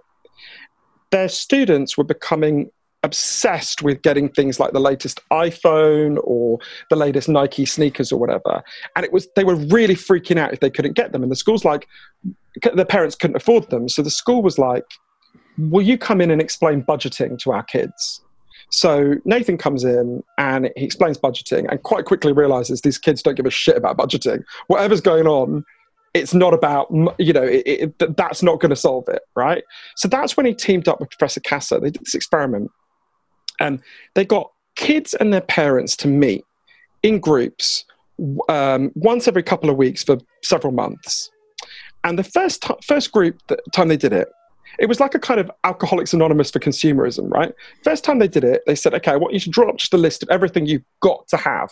They didn't define what that meant, right? And of course, everyone first says, you know, you need a home, you need a car, whatever. But quite quickly, people started to name things that people really have not got to have, right? Like Nike sneakers, the parents would name brands they didn't need. And they would say to them, well, tell me, how would you feel differently if you got this thing?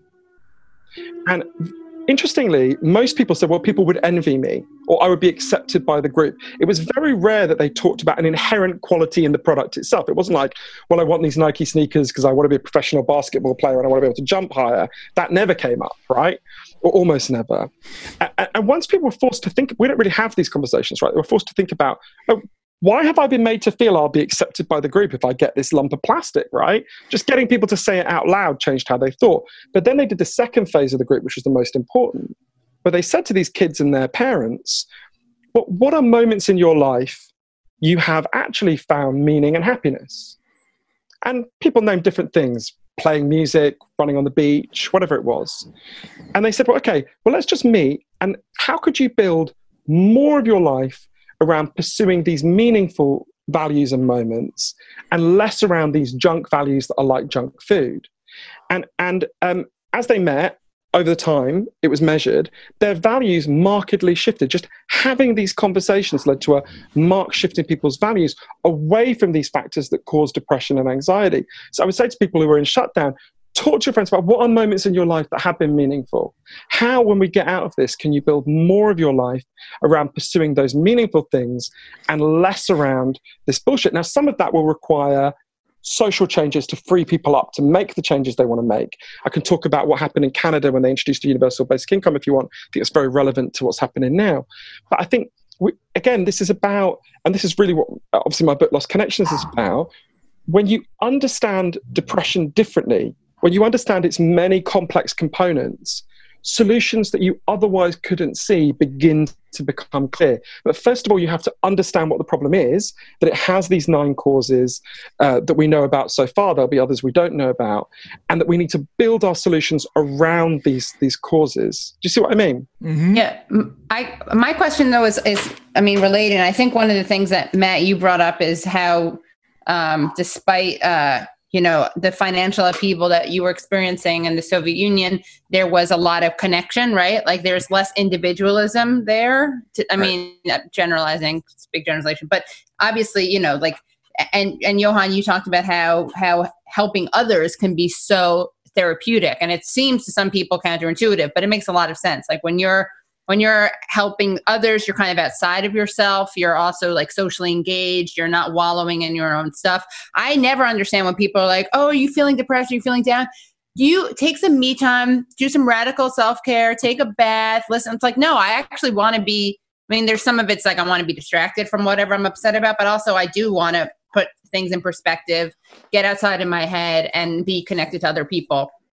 Um, so how do we do this? And, and Johann, in Lost Connections, you gave this really moving uh, example, a story about a woman who is going to be evicted from her home, right? Yeah, who, shall I tell you? Yeah, the, the, uh, yeah. yeah. You're so then, you're so right, Katie. Yeah. Yeah. So and, and and you can you can tell that story, but basically it requires like intervention and connection. And and how do we do this now that we're cut off from each other? Like how much do we have to what's interesting is usually like you would be saying, and I would agree with you, like, oh, we have to stop doing Instagram. We have to stop doing all these things that are so online. But right now, we kind of have to do things online precisely because we can't be out and about with other people.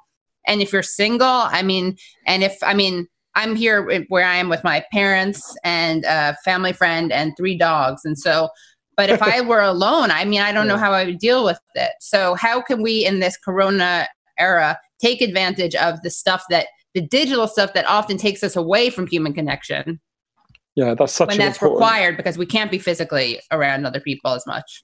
that's so important. So I'll just, if it's okay, I'll just tell the story about Berlin because uh, I've been thinking about it a lot as well in relation to this.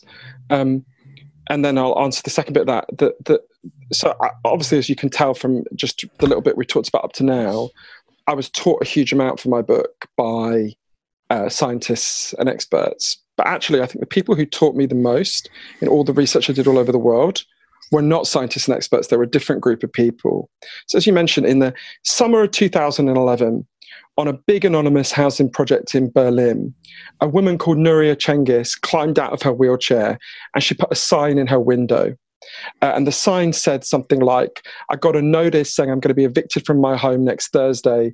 So on Wednesday night, I'm going to kill myself. Now, this housing project is a place called Kotti. Uh, for people who know Berlin, it's in Kreuzberg.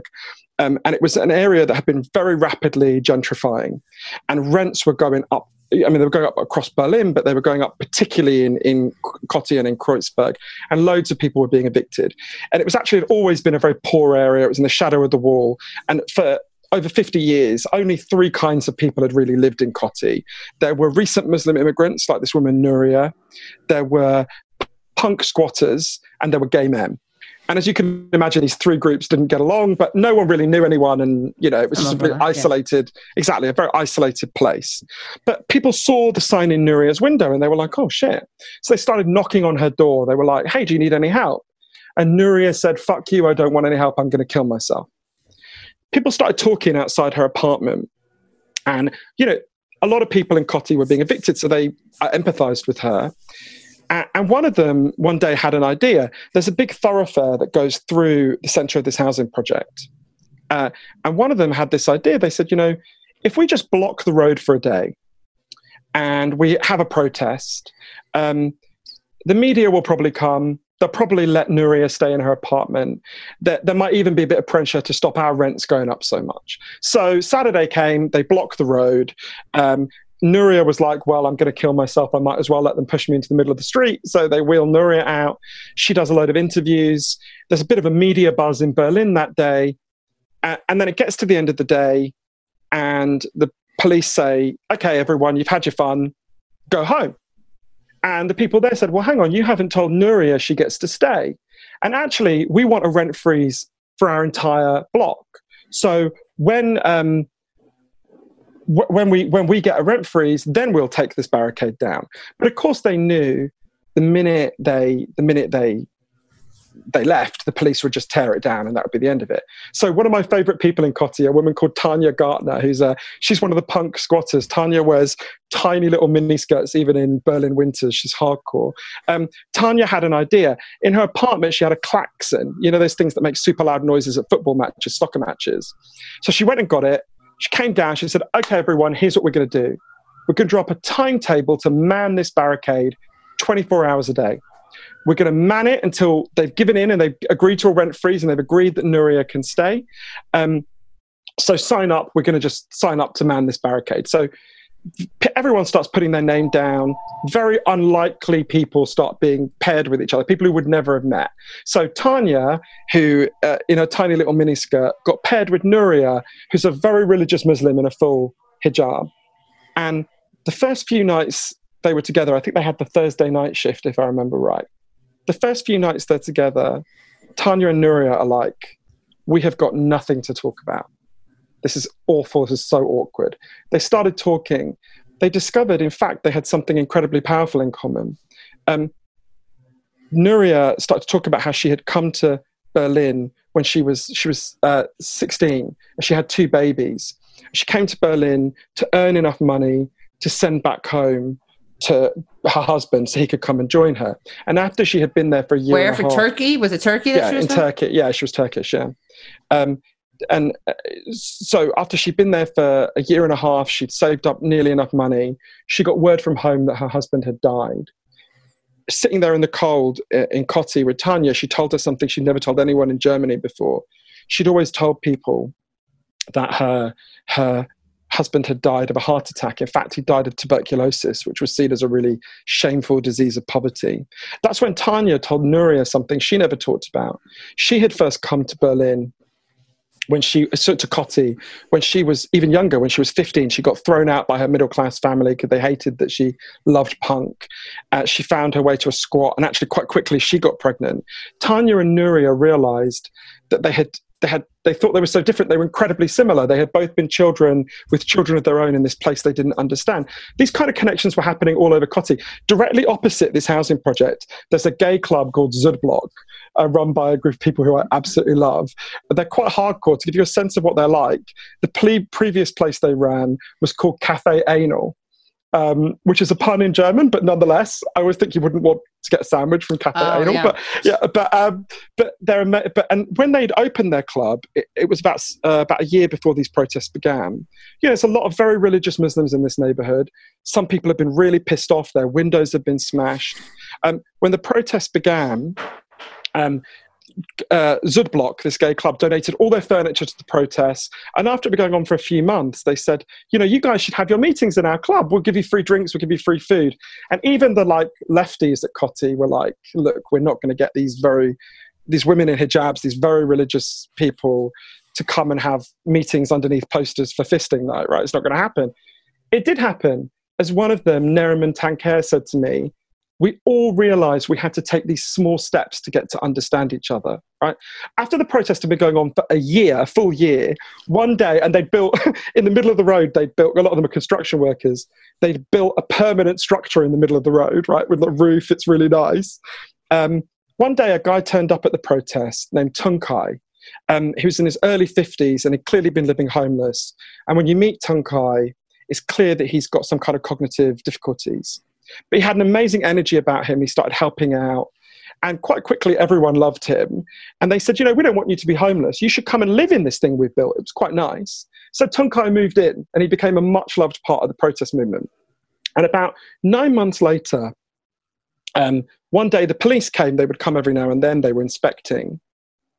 And Tuncay doesn't like it when people argue. And he thought the police were arguing. So he went to try to hug one of the police officers, but they thought he was attacking them. So they arrested him. That's when it was discovered that Tuncay had been shut away, literally in a padded cell a lot of the time, for 20 years. He'd escaped one day, he'd been on the streets for a few months, and he'd made his way to Kotti. So they took him back to this psychiatric hospital right the other side of Berlin in um, Charlottenburg, I think. And at this point, the entire Kotti movement turned into a free Tuncay movement, right? They descend on this psychiatric hospital. And the, I remember these psychiatrists being like, what the fuck is this? They've got this person they've had shut away for 20 years who no one came to see. And suddenly they've got these women in hijabs, these very camp gay men, and these punks demanding his release. But I remember one of the, one of the protesters, Uli Hartmann, one of the people from Kotti, said to them, yeah, but the thing is, you don't love him. He doesn't belong with you. We love him. He belongs with us. And I remember thinking actually, how many of us, if someone carried us away, would have hundreds of people descending, demanding our release, right? Uh, many things happened at Kotti. They, they got Tuncay back, he lives there still. Uh, they got a rent freeze for their entire housing project. They then launched a referendum initiative to keep rents down across the city. It got the largest number of written signatures in the history of Germany. They now have rent freeze in the entire city of Berlin. Um, and, Nuria did not kill herself. Nuria, I, the, the last time I saw Nuria, I remember her saying to me, You know, I'm really glad I got to stay in my neighborhood. That's great. I gained so much more than that.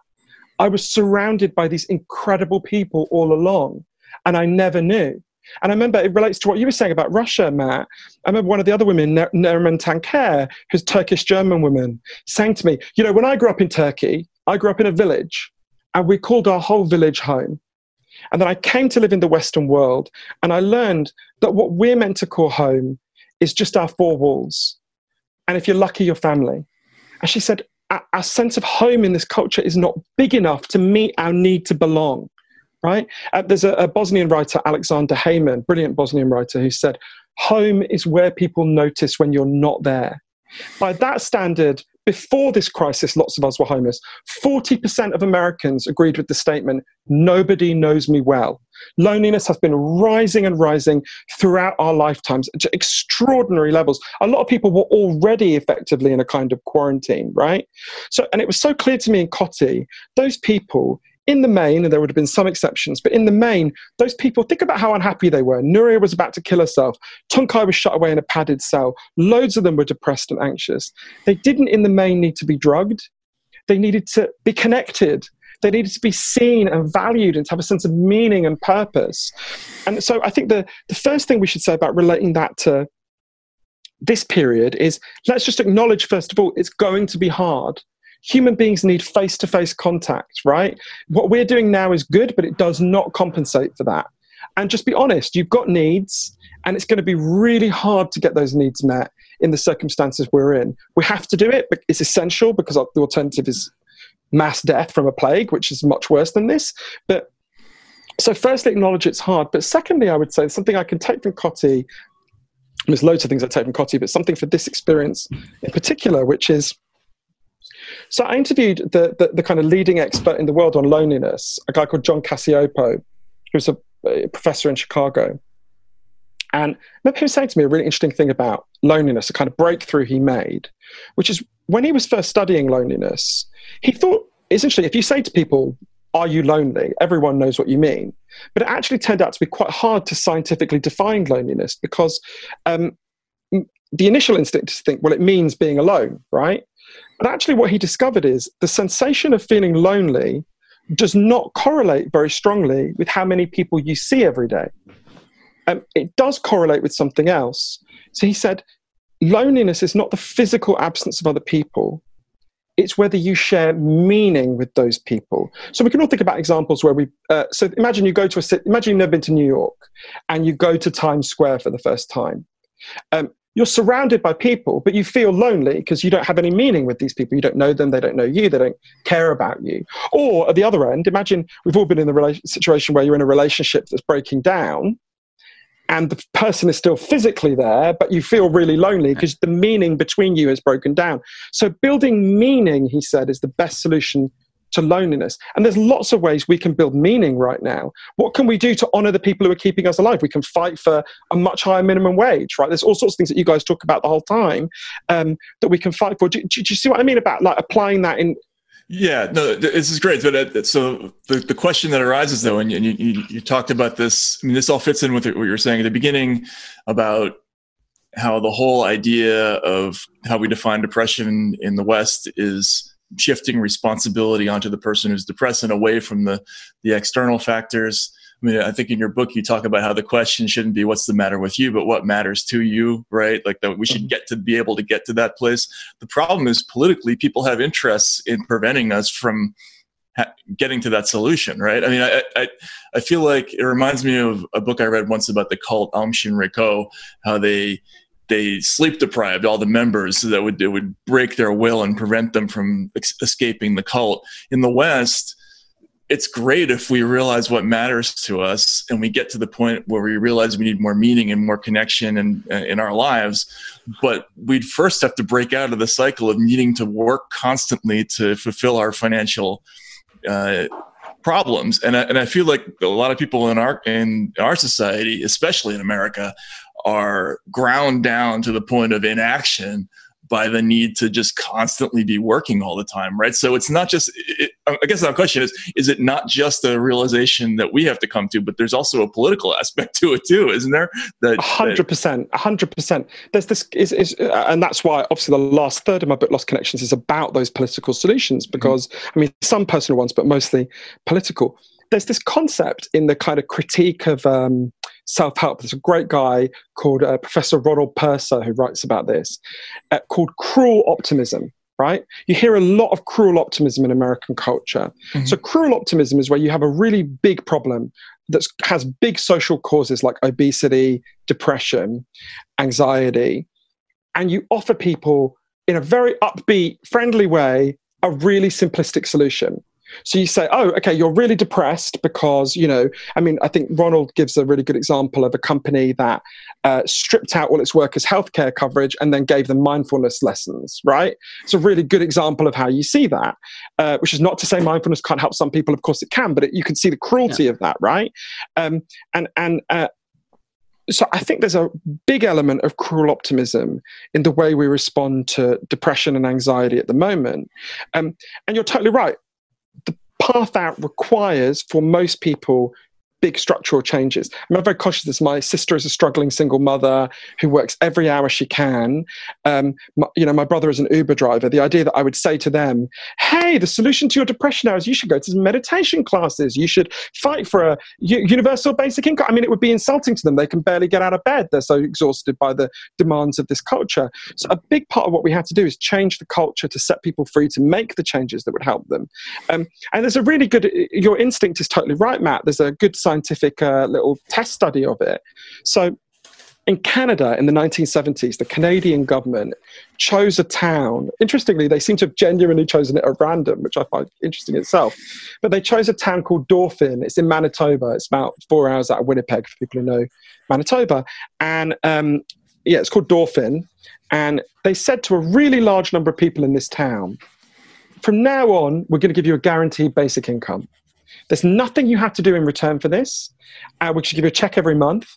And there's nothing you can do that means we'll take it away unless you go to prison. And they just wanted to see what would happen, right? What would happen to people? Um, and this was studied by an amazing social scientist called Dr. Evelyn Forget. And I really recommend people read her, her research because it's so interesting. Anyway, uh, it was it wasn't a huge amount of money. It was about twelve thousand dollars in today's US dollars, right? So you're not going to be homeless if you have twelve thousand dollars, but you're not going to be living a high life, right? Um, and they wanted to see what would happen. And loads of things happened. Interestingly, almost nobody quit work. In fact, I think literally nobody quit work. There were some people who, when they had children, took more time out before they went back. And there were some people who went back to school and studied. But there was almost nobody who took the check and just did nothing, right? But what was most interesting for purposes of this conversation is there was a really big fall in all mental health problems. In fact, mental health problems that were so severe you had to be shut away in a psychiatric hospital fell massively by a level you will find no drug in the world that has that effect, right? And again, this, in some ways, it seems really fucking obvious, right? When you explain to people, financial insecurity causes depression, giving people a baseline of security deals with a lot of that anxiety and depression. And by the way, even considerably more, you know, extreme mental health problems fell as well. Um, uh, but I think it's also because it set people free to make the changes they want to make. But you're right, that is a structural change. Now, it's a structural change we can all fight for, uh, along with changing the way we work. And I talk a lot in the book about how the way we work is making us depressed and other ways. I'm happy to talk about. But, but you're right. In the absence of dealing with these structural problems, um, it's quite hard to deal with this epidemic because it has risen for structural reasons. That's not to say there aren't people who don't have these problems who become depressed. There are. I talk in the book about how, for example, surviving um, childhood abuse, as I did, can cause depression, and there are psychological methods that, about releasing the shame about that that can reduce depression. There are there are things individuals can do, you know, and I talk about them as well. But but I think you're right, Matt. We've got to. Ha- this is a political fight. What we've done is we've depoliticized the pain that a lot of people experience from the way from profoundly dysfunctional aspects of our societies.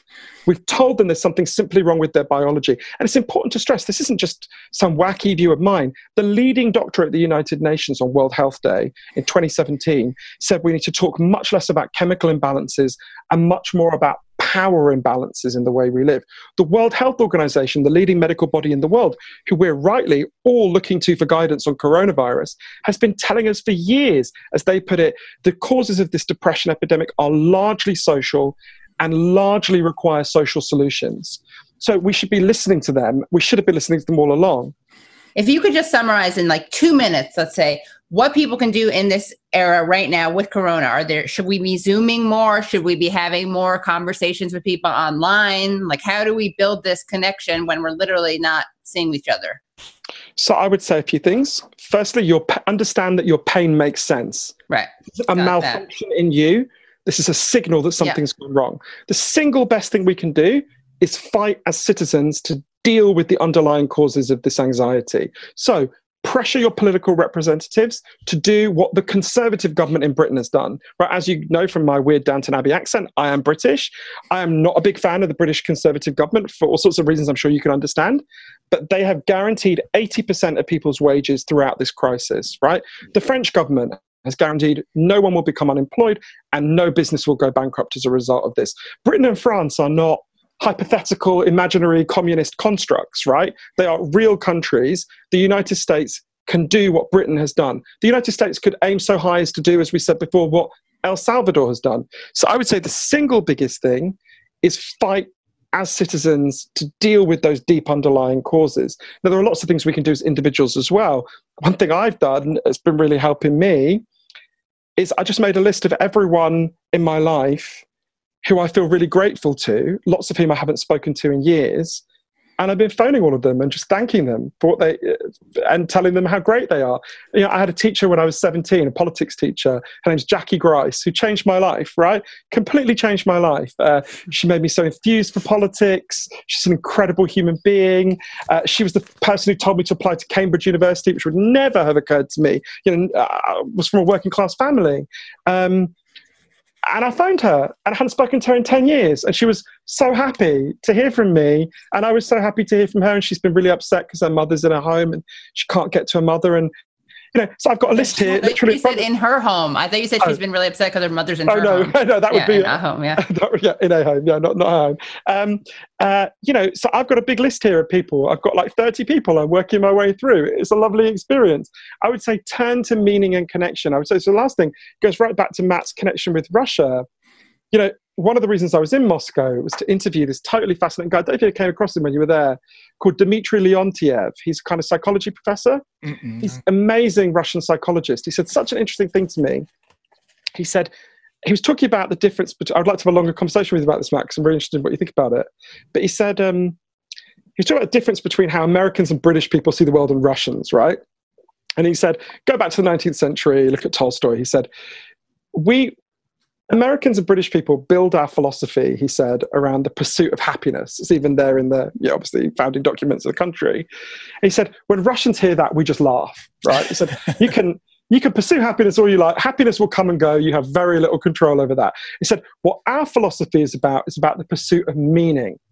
He said, and if you have a sense of meaning, meaning will carry you through terrible pain right? As obviously they've had to in Russian history uh, for long, long, most of its most of its most periods of it. But he said, if you have a sense of meaning, think about something as simple as going to the dentist. If I went up to either of you now and attacked you with a drill and rammed it into your teeth, in the absence of meaning, that would be a horrific assault. In the context of the dentist, where you know, okay, I'm going through this painful thing, but at the end of it, I'll have less pain, my teeth will be better.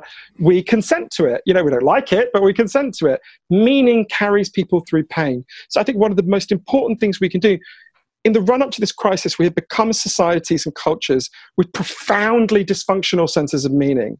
That is one of the ways Donald Trump could happen, right? It, uh, it's a sign that values have gone deeply askew that we can look to people like this and not and there's people on our side as well who i think embody dysfun- not quite as bad as trump obviously but embody dysfunctional values. We need to think deeply about meaning and build it with the people around us and we're in the lucky position we can still do that and we do have some time to think about this now at least. So i would say the single most important thing beyond the political fight which is itself a source of meaning of course is let's look at ways we can build collective meaning together that's terrific. Uh, Johann, thank you so much for coming yes. on. This is oh. great. Um, yeah. And uh, we, we, we should definitely have you on again because this is. I would love that. You could yeah. talk right. about it. And I meant to say at the end, my publishers shoot me if I don't say this. Uh, it, obviously, people are in uh, lockdown now. So if you want things to listen to, on the websites for my book, there's loads of interviews with all the people we talked about. So you can hear the audio for free. It's www.thelostconnections.com. And I also wanted to say, um, uh, I really recommend that people read I Can't Breathe, Matt's book, which I read when it came out. And it's a fucking amazing book and a, a really heartrending. And I've thought about it a lot since I read it. And it really ha- helped me to understand so many things. So if you're also in lockdown, I recommend Read I Can't Breathe because it's brilliant. Right, and you, and everybody should uh, should read uh, Lost Connections, Why yeah. You're Depressed, and, and, and Chasing the Scream. Find Hope, yeah. So yeah. and and you don't need to go to the store. That's the, the, the, yes. the modern technologies. You yeah. can just you can just get it, right? Yeah. So, yeah. Uh, no, this is fascinating though. I, I think and it's intertwined with a lot of stuff that Katie and I talk about a lot about how the sort of screwed up values in this country and and mismatched incentives with politics and everything. And it's really interesting to, to explore it. We don't really talk about it in this country a whole lot, so we'd, we'd love to have you on again. Yeah. Hooray! Thank you. oh, Great. thank you both so much. We Oh, okay. Bye. Hooray for Matt, hooray Cheers. Katie, Bye. hooray for Dan. Bye. That was a great conversation. It was, Yeah. I love Johann. He's great. I wonder if he did have uh, Corona, COVID 19. I wonder if he got it from hanging out with Boris Johnson. Very possible. We should Very have asked that question. Yeah, Yeah. we well, now have. we'll never know. Yeah. Well, we could know Well, later, I guess. mean, yeah, Yeah. hopefully. Yeah. um so yeah yeah, that, that last thing he was talking about was really interesting that the the difference between finding meaning and finding happiness Yeah. Yeah he- he's got a good point the, the, the russians obviously have a lot of experience in, in contextualizing horror so maybe that's why they're better at it than we are although we'll, we'll probably catch up now a little bit during, during this crisis which is uh, depressing so on that note uh, On that note, uh, thanks for tuning into Useful Idiots. Uh, thanks for listening to us. Uh, you know, as you know, you can find us on anywhere you find your podcast. You can watch us on YouTube. Uh, also, we got some great merch. We got Useful Idiots bags, uh, uh, t-shirts.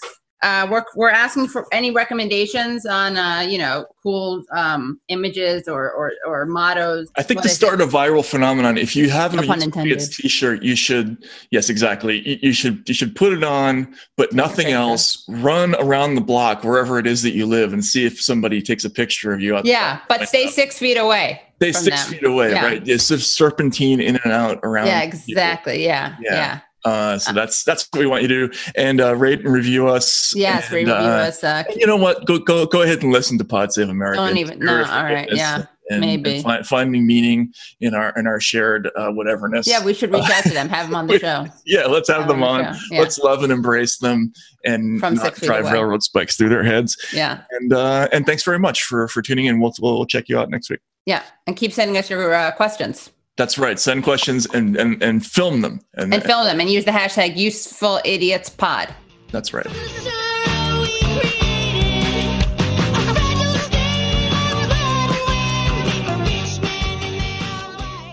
The Bigger Pockets portfolio of podcasts are worthy of your investment. We're having a real conversation as real real estate investors. New episodes available every day. It's important to buy where it makes money and not necessarily where you want to travel to. Bigger Pockets, On the Market, Rookie Real Estate, or Money Podcast. The purpose of flipping is to create more cash so then you can reinvest into other types of properties. The Bigger Pockets Podcast on YouTube or wherever you listen.